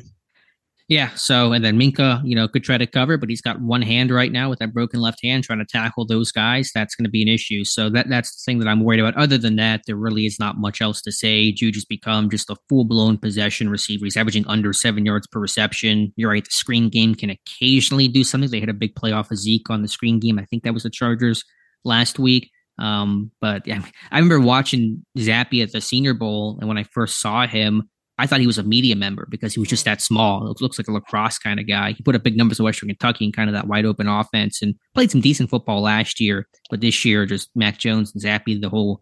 I, I, will, will, we see any Malik Cunningham? I mean, he's I think practice squad. He's played six snaps this year. If I'm the Patriots, I'm going to use that guy a little bit. I mean, just an exciting undrafted free agent that might give you something in the run game. If you're Belichick, I, I don't know why you wouldn't try it. Uh, I'm I'm with you there. Didn't they have all three quarterbacks active last week? Yeah, I think Cunningham was an elevation. I want to say. Um, so I just wonder if there's going to be a wrinkle. I know it's a short week, as you said, as Belichick said, tough to implement something. But you're two and ten. Your offense is the worst historically. I mean, it's it's going to be the worst in about over a decade from a points per game perspective. So why not try it? And short week and and all like that. Whatever you know. Uh, and and I I thought we might see, but they didn't have to do this. As as I wrote my five keys ahead of the game against the Cardinals, expect the unexpected. You know, because the Cardinals had run a couple of fake punts. You know, the, the, the, the this season. Uh, when you're when you're two and ten, you don't give a damn about anything, right? Uh, right. You just try, you're just trying to win the game. So, uh, could we see some trickery? Could we see Malik uh, Cunningham out there and then try to do some things off that? Yeah, I I, I do think that's possible there. But uh, I, I when you talk about their offense, you know, it, it, they're going to try to run the football. Uh, they're going to try to stay out of third and long situations, obviously, and not let uh, the Steelers pass rushers. But it's going to be a lot of quick stuff, a dump downs to the running backs. Their running backs could have 10 catches in this game easily combined, uh, and their tight ends have another 10 there. So try to keep them behind the chains as much as possible keep them in second and seven or third and uh, long situations and and and and and get off the field and you know, may, may uh, you know one thing I didn't pick up a lot of in in in these two games against the Giants and the Chargers were were batted passes, and I did I, I kind of try to focus to see if if if the the the linemen in those games were doing a good job of getting their hands up, but I didn't get a good sense that they were. And one thing that we we know has been the onus on the Steelers these these last several weeks is get those hands up, and when you have a shorter quarterback like Bailey Zappe. I'm not saying, I'm just saying that uh, and the Steelers haven't had a lot of luck with with those batted passes bouncing up and, and floating and landing in the right arms. I think there might be a chance of that this week, Alex. It's a great point. How tall is Bailey Zappe? Six foot, six one. I forget his exact height, but you're right because Pittsburgh has played so many quick game offenses, and the Patriots are going to be fairly similar, especially with their screen game usage. Um, that may be an opportunity. They they batted two against the Cardinals, and Murray was a short quarterback, and Benton got him once, and Ogunjobi got him a second time. So that's a great point. And how about one of those uh, rushes where T.J. Watt knows that the ball's going to come out quick, and he he kind of uh, half rushes and then drops and gets gets it makes one of those interceptions uh, uh three yards from the from the line mm-hmm. of scrimmage. You know that that's the kind of stuff that I think that you need to try to do uh, in this game because I, I, I can't envision unless they get way behind or way behind the chains quite a bit in this game that you're going to see Bailey Zappe hold on to the football. Now they're going to pick their shots in the passing game. Even that one down the right side to uh, uh, to Parker in that in in this last game it was kind of an ill you know what a, Parker made a great great play on the ball, right? I mean, they have not looked good trying to push the football down the field at all. So, uh, explosive plays are going to be a premium in this mm-hmm. game. Whether and if they get a few of them on the ground, shame on the Steelers defense if if, if that happens, because uh, an explosive play or two in this game could could be enough to get an extra field goal in this game and win it.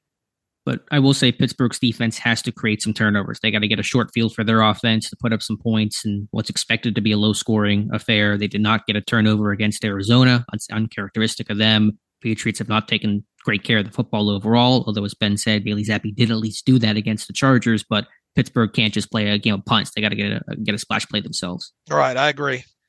All right, flipping over to the Patriots defense, the clearly better the two units, and I think that run defense is really strong. I mean, mm-hmm. again, from a, a, a, statistical perspective, number one in the NFL in yards per carry, allowed at 3.2.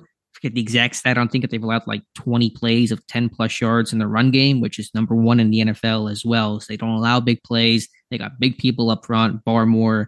I, have always been a big fan of Ja'Whaun Bentley, just like an old school 1990s linebacker, downhill, hit you type of dude this team can stop the, run. And as you alluded to, Bill Belichick, still to this day, despite this terrible season, he takes away your fastball. What you do well as an offense, he's, he's a defensive minded coach. You can bet he's going to do everything in his power to stop the running game for Pittsburgh and make Mitch Trubisky beat him.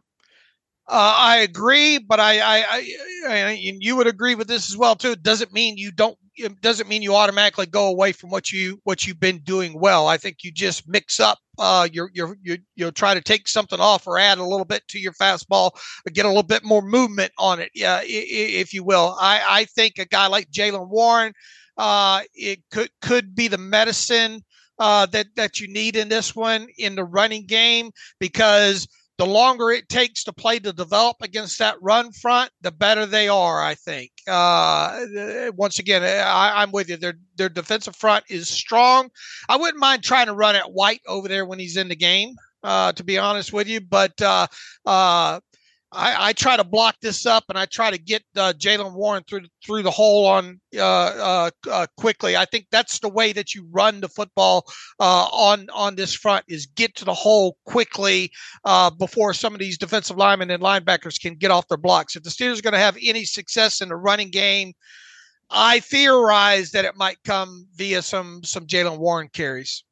I'm with you. No, I, I agree. Pittsburgh cannot get away from the run game. They have to run the ball. They do not win games in which they they are unable to run the football. But my concern is it, it's going to be a challenge, and they're mm-hmm. going to have to come up with some sort of scheme. It's going to be really important for Pat Meyer, the O line coach, and kind of de facto run game coordinator, and Eddie Faulkner as well, given his you know run game background, to have a good plan. I don't know exactly what the answer is to to win in the run game beyond execution. And Pittsburgh's run game, of course, has been humming. So it's kind of just keep doing what you're doing and make sure you execute but you're facing a much better run defense than you faced against the Bengals and the Cardinals and those type of units. This is a unit that can really stop the run and will be equipped and and scheme specifically to stop the run. So Pittsburgh can't run the ball if they really had you know inconsistency running the ball. Then you're getting Trubisky in some third and longs. You're getting some you know bad third down situations to be in, and then you start worrying about the turnovers and field position, those types of things. I agree. Uh, you know, it'd be a great week to use a little bit more under center stuff and some play action off of that. I think with a guy like Trubisky, uh, try to lull them because the, the Patriots are going to try to do the same thing. I think on offense, try to lull you to sleep with some of those interior runs, uh, and and then if they get in a situation where they're in second and four, second and three, uh, play action and have a quick hitter uh, somewhere to, to, to, hopefully get some yards after the catch. I think the Steelers should be trying to do that on the offensive side of the football as well too, and make it seem less obvious by putting putting a guy like Trubisky under center. Mm-hmm. Plus, you eliminate the the the the, the long snap. True. you know the, the shotgun snap. So I mean, are we going to see 12, 13 play action uh, under center type plays. No, I'm not calling for that. But I, I think if you do get a, a, manageable ahead of the sticks type situation, uh, that would be the perfect opportunity to do that uh, and, and, and hopefully try to get some of those linebackers uh, to suck up and bite on that to maybe hit you know, a guy like Freiermuth over the middle or something. Sure, I'm with you there. Um, coverage wise, I'm still going through some of my film study. You might be able to speak to it better than I can. I think more zone than man, some cover one, cover one robber in some third down situations you know, there's still kind of a man or zone match principle type team, the whole mm-hmm. Belichick Saban tree. So you're going to get, you know, matchup zone type stuff. Um, but as Ben said, with some of the injuries, losing Gonzalez and JC Jackson being a shell of his, you know, self, uh, the secondary can certainly be uh, attacked. Yeah, they do a four man rush. It looks like, uh, uh, according to SIS, uh, 62% of the time they blitz 30% of the time, which I, I think usage wise ranks them seventh in the league. So they'll mug, they'll mug and uh, probably you know, seven times out of ten when they mug, somebody's coming uh, there. They'll they'll they'll bring guys off the edges and and and things like that to try to disrupt the passing game. Uh, I'm with what Ben said. I think you got to take your your your your chances uh, on, the outside. I think they match up very very. Now they have some talented safety safeties still in in Jabril Peppers and and and and Kyle Dougler Dugger, but uh, I I would be trying to attack their corners uh, in in who Jonathan Jones, J.C. Jackson, and and I guess Miles Bryant's their their their nickel there. But we haven't seen the Steelers really exploit the slot position all that much yeah, they haven't had a slot receiver to really exploit that with, besides Allen Robinson making a couple of tough catches underneath. Um, but yeah, I mean, they, they, as you said, they blitz and their blitz rate is high, and they got their defensive backs have four sacks, so they're gonna. I, I still think it's a decent defense. Belichick knows mm-hmm. defense. The offense is a mess, but he knows defense. It's what he grew up on, and and they still have a. If they had even an average offense, they would not be a two and ten team. They'd be in. They'd be in the hunt. They'd be competitive. Uh, I think that defense can make some plays. Uh, some uh, some quick slants, mix some of those in there. Once again, some play action. Uh, if you if you get a easily identified one on one matchups on the outside, you got to let your guys make the plays. And then on special teams, I think really important here. Anytime you're in low scoring, close games, which is one likely to be, special teams is really going to matter. Field position is going to matter. Pittsburgh has lost that battle, and they've had penalties the last couple of weeks as well. So you know, Boz has to make his kicks. Harvin has to be better. You know, Harvin's numbers the last couple of weeks have been among the worst in football in terms of his average. Uh, the penalties have to be cleaned up, and the Patriots have to be on their p's and q's as well. Their kicker Chad Rylands, he's as Ben said, kind of in danger of at least being benched or no longer being the starting kicker. He missed, missed a 35 yarder that would have tied the game against the, the Giants. They lost that game because of that. So um, they brought in, I think, actually Matthew Wright, I want to say, on the practice squad right now. Not that I expect him to play in this game, but ex Steelers kicker, uh, maybe taking over there. So special teams, I think, becomes really, really critical in these low scoring, uh, you know, close type of games. You know, if I'm Bill Belichick, uh, I, I, don't know if he'll do this or not. I think seriously of maybe elevating Matthew Wright and letting him kick in this game because he knows the uh, mm-hmm.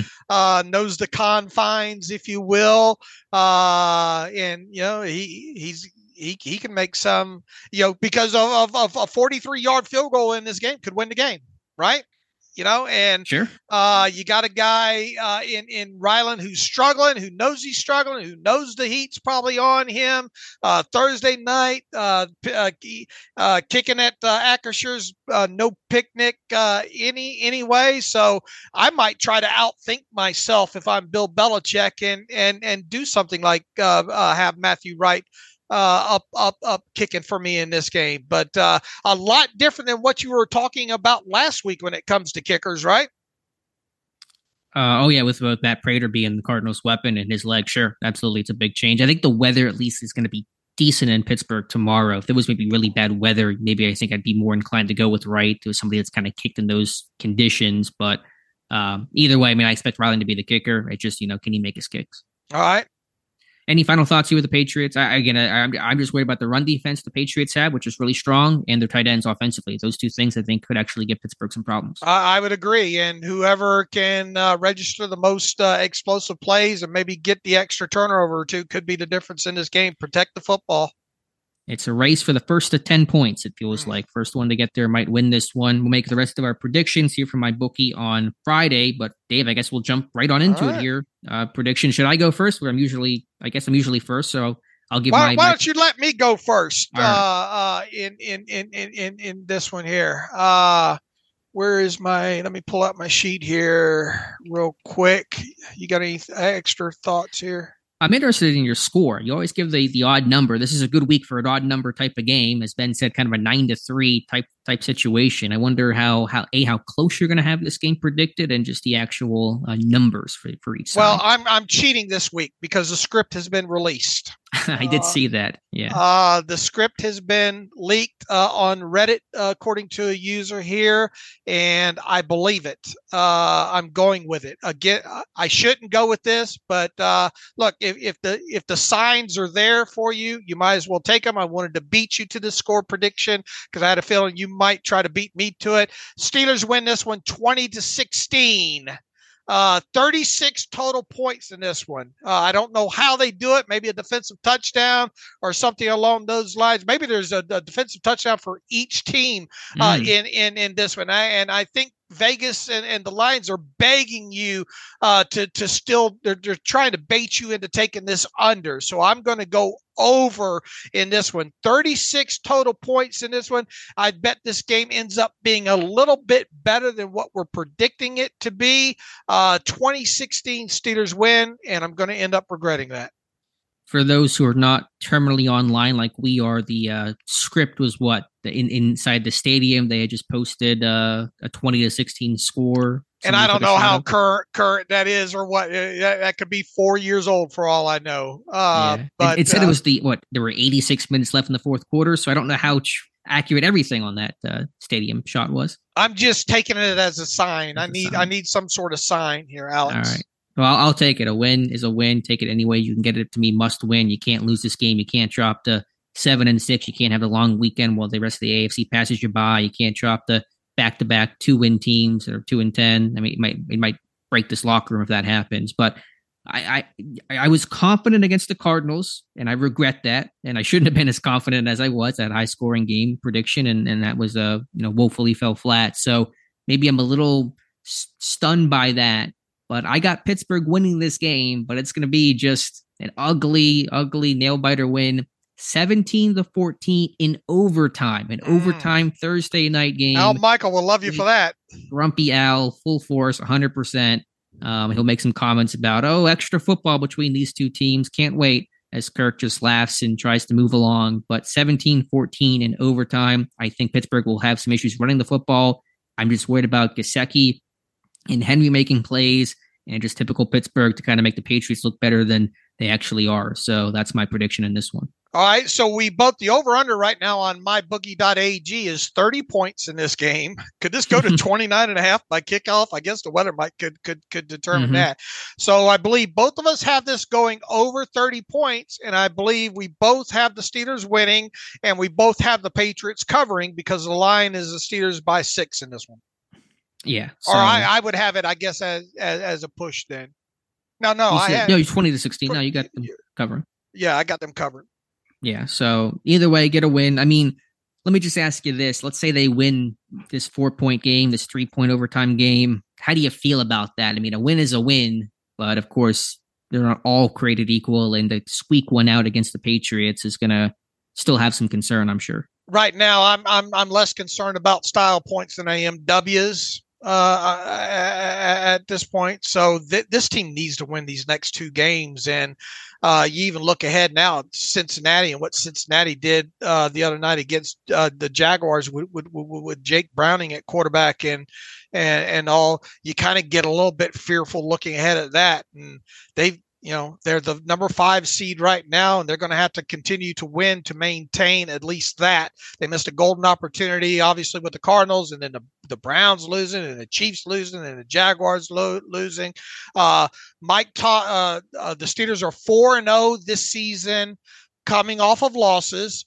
They're 6 and 0 coming off of losses dating back to their bye week uh, last year you got to know that they have a bad, and, and once again, color rush, Thursday night, the painted end zones, uh, getting smacked in the mouth. Uh, uh, last week, there's they better win this game. All I'm concerned about is them winning this game. That's fair. That, that's totally understandable because, yeah, I, I know that a couple weeks ago we looked at the schedule and said it's looking pretty favorable for Pittsburgh. Then they lose to Arizona. The Patriots will see, but every other team they're playing the rest of the way after the Patriots game is 500 or better. The Bengals are six and six. The Colts are seven and five. People have to mm-hmm. understand they're seven and five. Seattle six and six. Um, and then, of course, the, the Ravens are first place in the AFC, or actually, I think the first seed in the uh, AFC at large, or second seed, whatever they are right now. But obviously, uh, one of the better teams in the conference. So, you, you know, you might have thought, okay, it's an easier schedule, backup quarterbacks, but no such luck here. So you better get this this victory against the Patriots. Boy, you think uh, Steeler fans came unglued after this loss to uh, to uh, to Arizona? Uh, it's it's going to it, and look, this is a Thursday night game, so we got longer to stew about it too, mm-hmm. right? Uh, between the next one, I don't. No matter how you lose this, bad call, whatever. Uh, if if they lose this game, it's it's going to make for a long week for all of us we're going to move to Albuquerque, you and I, Dave, if they lose this game, and just say, "All right, well, we'll see you next year." We're going to sit uh, there and and move to uh, Albuquerque and and and uh, fill up on pistachios and all like that. Uh, that sounds like a plan.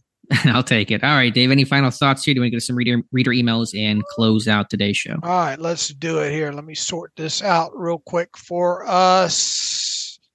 Uh, we are looking at Adam Gesk writes back in, would love to hear both of you weigh in on the idea among some fans that the problem isn't coaching, the problem is execution. My opinion is that execution is very obviously on both.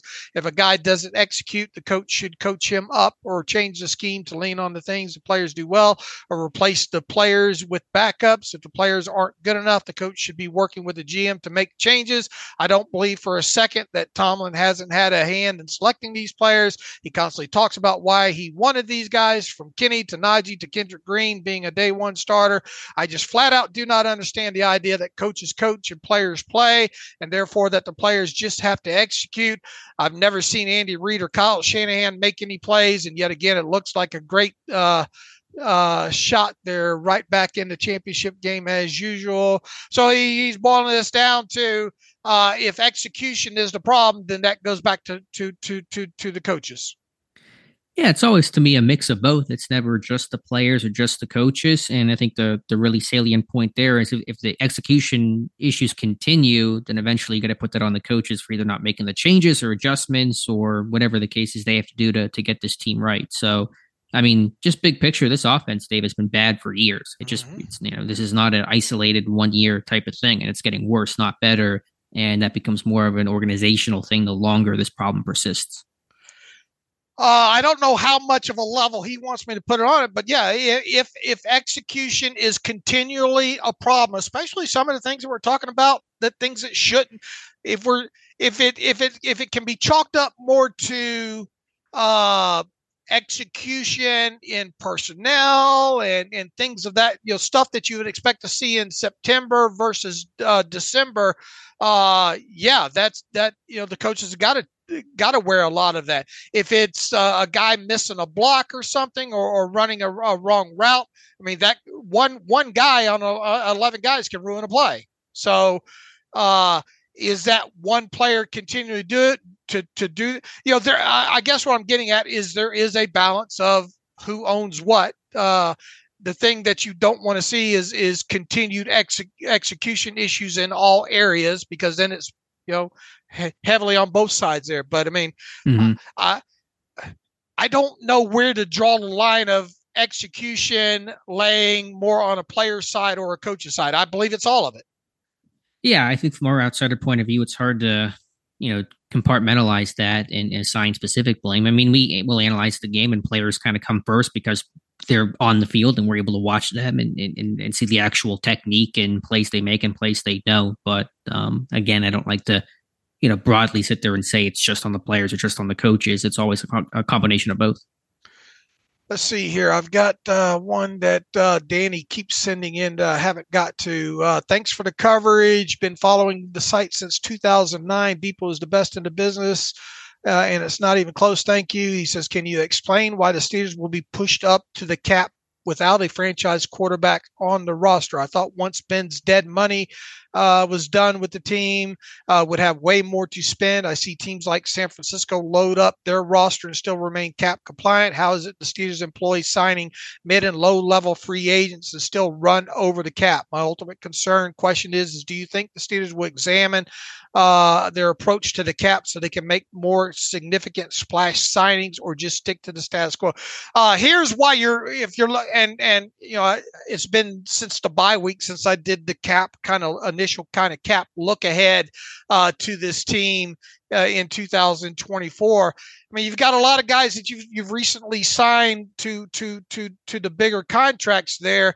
That you know the first year those cap hits are a little bit uh, a little bit lower, uh, and then you get into the second and third years uh, that that those cap numbers start to climb. That's part of it because who have you given big contracts to uh, recently? Uh, Watt, Minkah, Alex Highsmith's going to have a, a, a, larger number next year. Uh, Diontae in the final year of his contract uh, a little bit higher number. You've got guys that you re-signed this, or, or even outside free agents, and Seumalo's going to have a, a, you know, not not not a, a, a, huge huge cap number, but a cap number higher than his first year. Ogunjobi, second year of his new deal. Uh, those things add up when you start stacking them. Uh, one on top of the other there. Now, as usual, am I worried about the Steelers you know, the question becomes should anybody at this point uh, be concerned about the Steelers' cap situation in 2024 uh, as we sit here today? And the short answer to that is is and usually is uh, no. They're going to have some decisions to make here. Uh, we talked about the guys that have March roster bonuses.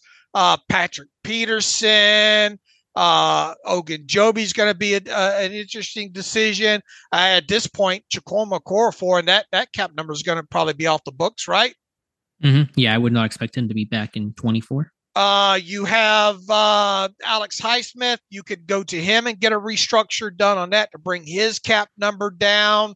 Uh, the Steelers constantly, when it comes to cash and cap, two different situations there, but they they they usually like this now it'll be interesting to see the cash situation being year one of the three year span coming up here but push comes to shove uh, they're going to make the necessary moves to trim off the fat of, of, of this thing, get cap compliant.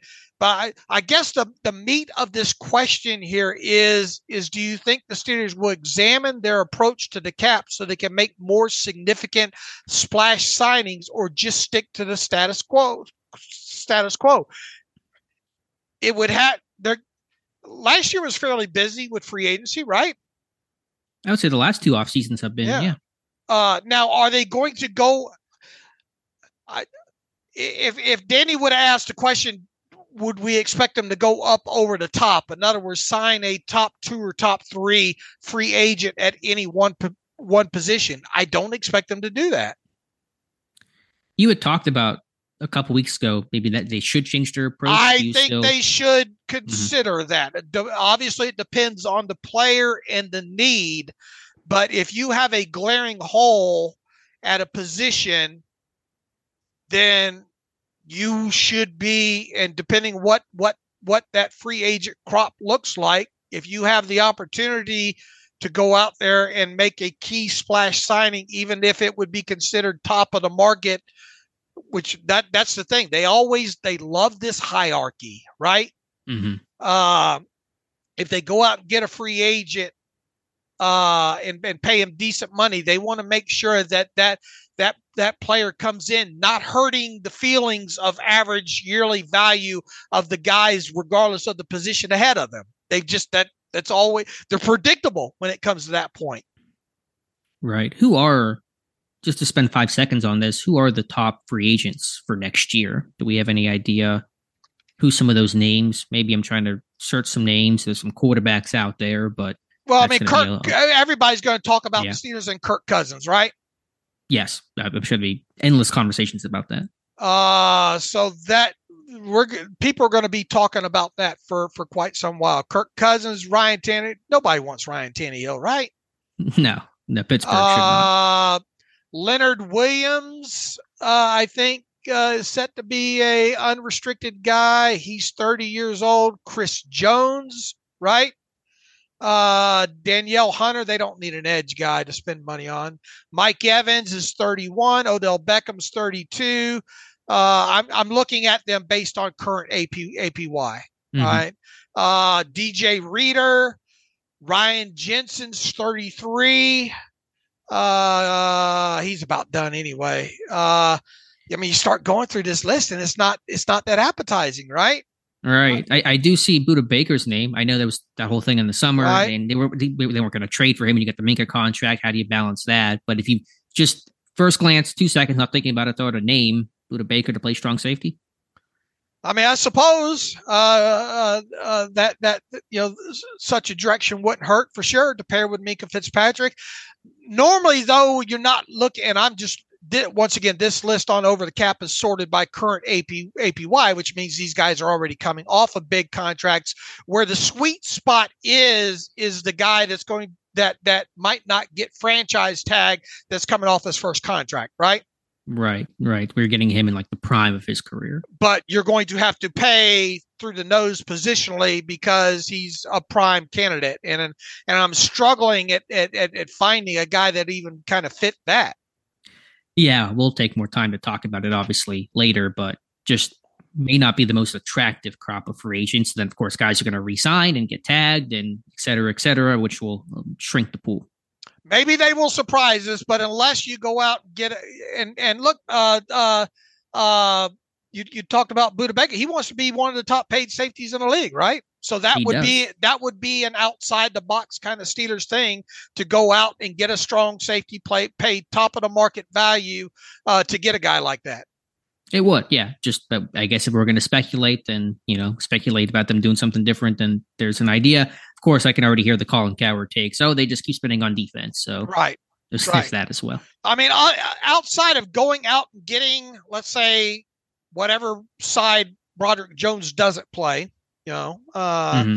uh, as far as tackle, tackle would be one uh, position that you that that there could be there would there will be a push from the fan base to go spend money on. I can see that.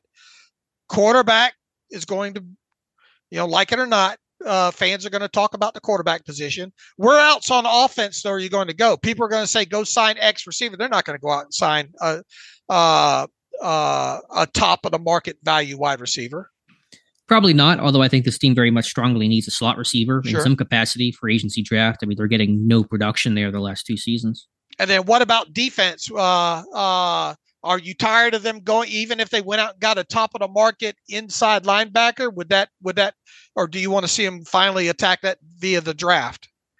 I prefer the draft, but I'm you know just depends on the name. Um, you know, Holcomb will be, will be back, and Robert should be back on that two year deal. I mean, Alexander probably not off that second uh, career torn Achilles. Uh, I think the answer though is is drafting long term at that position. All right, and do you expect them to go out and spend money on an on a, on a top tier corner to play opposite Porter? It's a spot to look at. They need one. Uh, they're not cheap though, top tier corners, of course. Um, but it's something to consider. Who are the top corners on on the market next year? Just I'd have I'd have to look. Yeah, just really quickly here, and I'm not spending any thought on this. Dory Jackson, Kendall Fuller, Gilmore, and he's getting pretty old. It's not looking like a great list of names out there. Uh, and what about the Bears uh, kid? Oh yeah, uh, Jaylon Johnson. Although, uh, will he get tagged because they signed Sweat, and so they could tag him if they want to? Right. There's that whole conversation. All right, and then the only other position was what you hit on, strong safety. Yeah. So anyway, that's the rabbit hole that we don't need to go down. I, I took us down. I probably shouldn't have, but we'll see what free agency brings. We'll talk about it when the offseason comes. Uh, Kevin Doubleday, been a listener since 2012. Love the show. Appreciate all the work you guys uh, put into making the best Steelers podcast around. Thank you for that. My question concerns Mitchell Trubis- Trubisky and Mason Rudolph. With Pickett out for the foreseeable future, Tomlin said we will roll with Trubisky as a starter. I wanted to ask you, do you believe Mitch has earned his spot based on merit or is a product of his contract and or draft pedigree. I personally have not seen any play from Mitch during his time as a Steeler that makes me believe he is capable of operating the offense at a high level, higher level than Mason. Uh, number two, do you anticipate if Mitch struggles, Mason will be given an opportunity at some point during this stretch? Let's answer the second part first. I think we kind of hit on this maybe in the last show uh, here. Uh, if if if if Mitch comes out in this game and looks like he's costing you the game, and it doesn't get out of hand, I would consider hooking him. Uh, I don't think there's any politics to have to worry about here by hooking Mitch in this game. And even if you go to Mason and Mason falls flat on his face, then you can go back to Mitch without issue uh, the next game here. Uh, uh, uh do I think Mike Tomlin would have the gumption to do that? My gut says no. Do I think he should consider it? If look, it depends on what it looks like, right? Mm-hmm. Uh, if it's if it's if it's three interceptions and two of them bounce off of a receiver's face mask that should be caught, you know, it depends on what it looks like. But if he's going out there and he's struggling and it's noticeably struggling and you're in a tight game and you're thinking, man, we need a spark here, sure, I would consider giving Mitch the hook. Yeah, I mentioned that I think on Monday's show that this is a must-win game. You cannot lose this game, obviously. And if you're at halftime and things aren't going well and Trubisky's struggling, then you consider a change there. To the question about the merit of it, I mean, I think Trubisky, if you compare the two, is the better player than Rudolph. Obviously, his contract is a reason why he's the number two quarterback and is going to get that first look. He's the number two quarterback all year, gotten the reps, et cetera, et cetera. Um, so I, I'm fine with that, but I just am worried about his gunslinger mentality with a team like Pittsburgh that just cannot afford any turnovers. Well, here's the thing with Mason: if you put Mason in this game, Mason's going to uh, uh, going to try to push the football down the field because he's going to be you only you know he's going to say I'm sure Deion, uh, I'm sure George Pickens is down there somewhere. yeah, I mean, and, and, he has pushed the football down the yes. field uh, before. You know, yeah, he's got an arm. He's aggressive. He's you know a, a big 12 type of quarterback but he's not he's a very much like he'll run your offense exactly how you want it to be run as a coach like whatever whatever you tell him to do he's going to do and he's not as gunslinger mentality like Trubisky will throw it into triple coverage and just right. take the risk. Uh, Rudolph will, will take the deep shot, but he's going to calculate that a bit more, I think, uh, effectively and efficiently. I wrote about this yesterday. Are these next few games do you think, regardless what happens with Mitch Trubisky in these next few few few games, he's back in 2024? I mean, it's only five something million, and obviously uh, he has a uh, one million of that's a roster bonus that's due to him in in in in March. Uh, I wanted to double uh, over the cap does not list a, uh, maturation date on the uh, Mitch Trubisky roster bonus, so I checked with Joel Corry, and Joel said that Mitch Trubisky's roster bonus is tied to the third third day of the league year in March. So if you were going to cut Mitch Trubisky during the offseason, you would have to pro- you would probably want to do so in March to uh, although um, you know a million dollars eating a million dollars to keep him until week one isn't that big of a deal in the grand scheme of things. It's just not something we normally see the Steelers do in that. Uh, does uh, long story short, does it matter? Is is Mitch playing for his 2004 roster March roster bonus right now? Well, I'll that's preface, probably the best way to say that. I'll preface by saying I've been wrong about some Trubisky related things before, as in I did not expect a contract extension this past off season, and I was very much wrong about that. So, you know, you're getting what you're paying for. Giving my answer here, I, I think he's a Steeler next year. I don't, I, unless he just absolutely tanks these next couple of games. It's not a ton of money. They just extended him last offseason. They like him. You like him in the locker room, like him for Kenny. And if you cut him, who do you replace him with? Like sure. Mitch Light, just another veteran, you know, journeyman quarterback. Sure. I mean, That's Mason's going to be Mason's a free agent. Your quarterback room's going to be changing, uh, unless he just absolutely sucks the next three, four games. He'll be back next year. But my contention is, is you have a backup that you that you have confidence in that can come in and win you a game or two when you need it the most. And these two weeks are that situation. And uh, now, if he wins, I don't care what it looks like. At least he won the game. Mm-hmm. No, I understand. But, but, I mean, but, but what if he you know, or we don't know how long Kenny. I I, I think Kenny's going to at least be out two weeks. Uh, it could be as many as four or five for all we know. But let's assume that uh, Mitch. Let, let's let let let's split the difference and say Mitch has to start these next 3 Mhm. All right. If he goes one and two or worse in these three, you know, Well, again, it, it depends on how it looks. Are they one and two because Trubisky threw a bunch of picks, or is they one and two because something else happened? I mean, you have to look at the, the details and just the overall result. I mean, I, I did. My question is, okay, you cut him. Who, who do you replace him with? Sure. It's, it's a valid question, especially at that because five million, five million now for a backup quarterback isn't what five million was several years ago. So it it it it, it it's not like a killing price. Yeah, and typically this is not a team that signs a guy, you know, four months ago, five months ago, and then cuts him, you know, the year after. They don't typically operate that way. So it would have to look bad these next three games, assuming that's how many he has to start for for this team to say, man, do we really want to go that direction as the backup next year? Yeah. I would say so. Okay. Uh hopefully answer we answered this question appropriately there. Uh let's see. Ryan writes in, Hi David Knox. Do you guys feel that the Steelers schematics or playbooks are too complex? Defensively, week after week, we continue to see players waving frantically pre-snap to try to communicate with each other. Certain key players go down with injuries, and no one on defense is on the same page and seem able to to get situated. Situated. Lastly, Kenny's lack of durability and his play is increasingly becoming more worrisome. And I hope the Steelers can draft a safety that they could pair along uh, alongside with Minkah. Uh, my initial thoughts. I, I think offensively they could be a little bit more complex. To be quite honest with you, was he talking about defensively, or was he just kind of broadly talking He about says- the team? do you guys feel that the Steelers schematics or playbooks are too complex? In would end with a question mark. And then defensively, he goes week Okay. after week. We continue to see players waving for for so it- it's I I take it as both both both both Mhm. sides of the football. Yeah, I would say offensively, it's not complex. It's if anything, as you said, it may not be detailed enough. All right, what about defensively? You you spent a lot of time looking at that. They have they're a more veteran group, and so you kind of get more happening there. And they really try to match personnel by you know going with their three safety set or four four defense stuff like that. So you do kind of get more of rotation, and it's usually you're, you're reacting there to the offensive personnel. So you're always kind of a step behind getting your guys out there. I, I don't think it's necessarily too complex. The, the, for years, their philosophy has been kind of keep it simple so guys can play uh, fast and free. I just think, yes, there's been a lot of communication issues, and that's a big problem. But you just lost so many guys. You've lost so many, you know, key hubs of communication. You're on fourth, fifth string inside linebackers, new guys to your system, and Walker and Mark Robb is not really trusted, second year guy for him. So I just think they're in a tough spot trying to deal with injuries they did not expect to happen to this degree. You think Minkah wears the dot?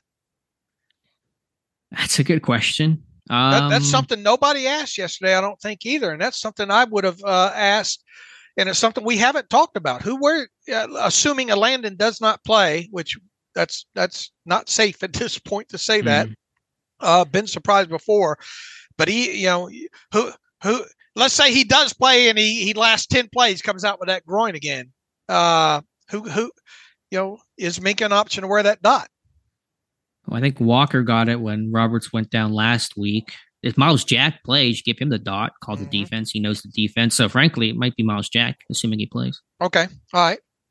Figured to throw that one out there. Uh one last one from Bryce. Uh, if I'm Mike Tomlin, I'm going to Mason Cole this week and saying, You've got Thursday to show me uh, what you got. I'm going with Nate the rest of the season at center.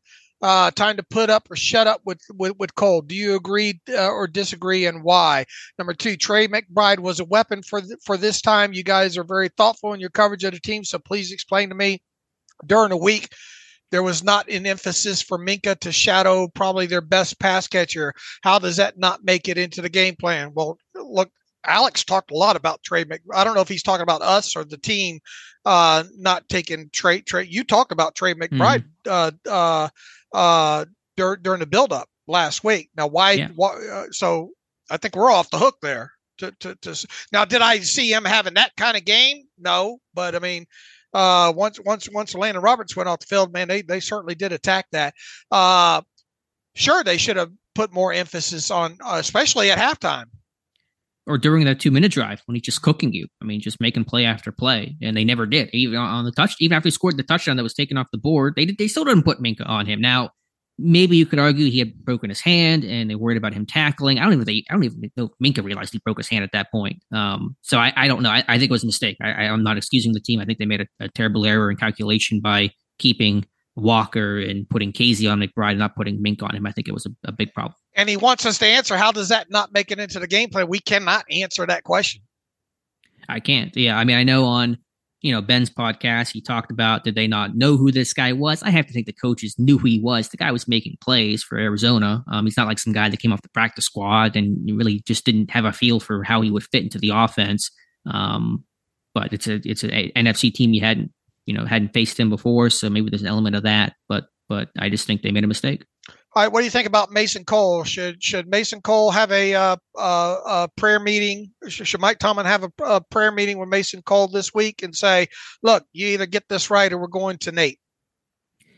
Well, I mean, I don't know it, it, depends on the situation, depends on the man and how you how you best coach and and and you know kind of work with a guy. That can be different person to person. I mean, you make those declarations, you have to hold yourself to them, and there's there's you know consequence to that. I mean, Mason knows he has to snap better. It's not like you even have to tell the guy you got to get your act together. I think he's a veteran guy, smart enough to to get that. So I don't know what the key is to to get him to snap better. He just has to do it we saw this team suffer through Kendrick Green through all those games when they when they should have put him uh, on the bench. Mike Tomlin ain't making no changes at center. Yeah, I wouldn't expect him to. Um, but I mean, if Cole snaps continue to be a problem, then you know how long do you let that go without right. making a change? It, it, it's a fair question. Right, it is a fair question. And Nate's not all that experienced at the center position, but can he snap the football?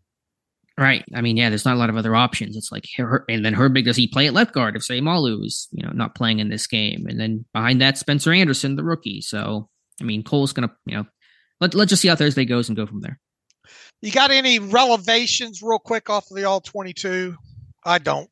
Yeah, I know we didn't talk about it much, but with the short week, I didn't have any. Honestly, I don't know if I really had like one big takeaway yeah. that was different from what I watched live. I mean, Benton, you know, I, I, didn't focus a lot on Benton on the TV tape, and he stuck out on the All 22 positively. That's one takeaway there. Uh, I thought McFarland, I mean, not McFarland, uh, Jaylen Warren did some good jobs on getting skinny on some of those runs. And man, he just burst through that hole, doesn't he? Uh, mm-hmm.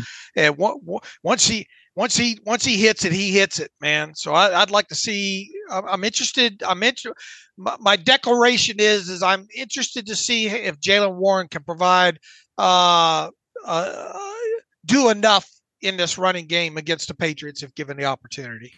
Yeah, I like the run blocking. I thought James Daniels played a really good game. I think he's I been really, really solid at right guard. His pass pro's been excellent. He's getting a push in the run game, pancaking linebackers. Um, I was happy with how the line run blocked.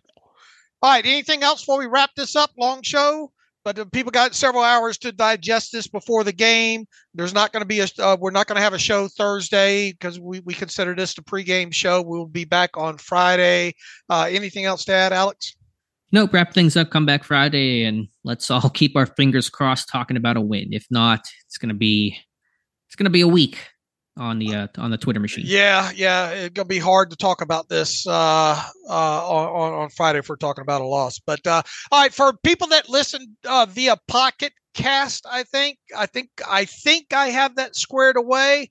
Uh, hopefully that's updating. But look, if you ever if you ever go a couple of days and you don't see the feed updating, uh, know that there's probably a problem somewhere on one of the feeds. Some of these sites uh, use di- different versions of our feed and all like that. That's what happened in this situation. Uh, if it's controllable in my power, I try to get it taken care of, but a lot of times it's not, and such was the case in in in, in this in this instance. So I apologize if you've been having problems getting whatever podcast uh, uh, platform you have uh, updating this. If you see it not update, go to Spotify or go to SteelersDepot.com, find a post and try to try to listen to it that way. So once again, I I apologize for that if you've been having issues. Uh, Alex and I will be back on Friday. You can follow me on Twitter slash X at Steelers Depot. Follow Alex at Alex underscore because because Follow the show at Terrible Podcast. Email the show, the Terrible Podcast at gmail.com. If you like what we do and want to donate to the cause, SteelersDepot.com. Hit the donate button. Also, if you like an ad free version of the site, SteelersDepot.com hit the ad free button. We appreciate all the support on the site, on the podcast, on, on, on the social media platforms. We love you guys and we wouldn't be doing what we do if, if, if you guys weren't supporting us. So as always, thanks for listening to the terrible podcast with Dave and Alex.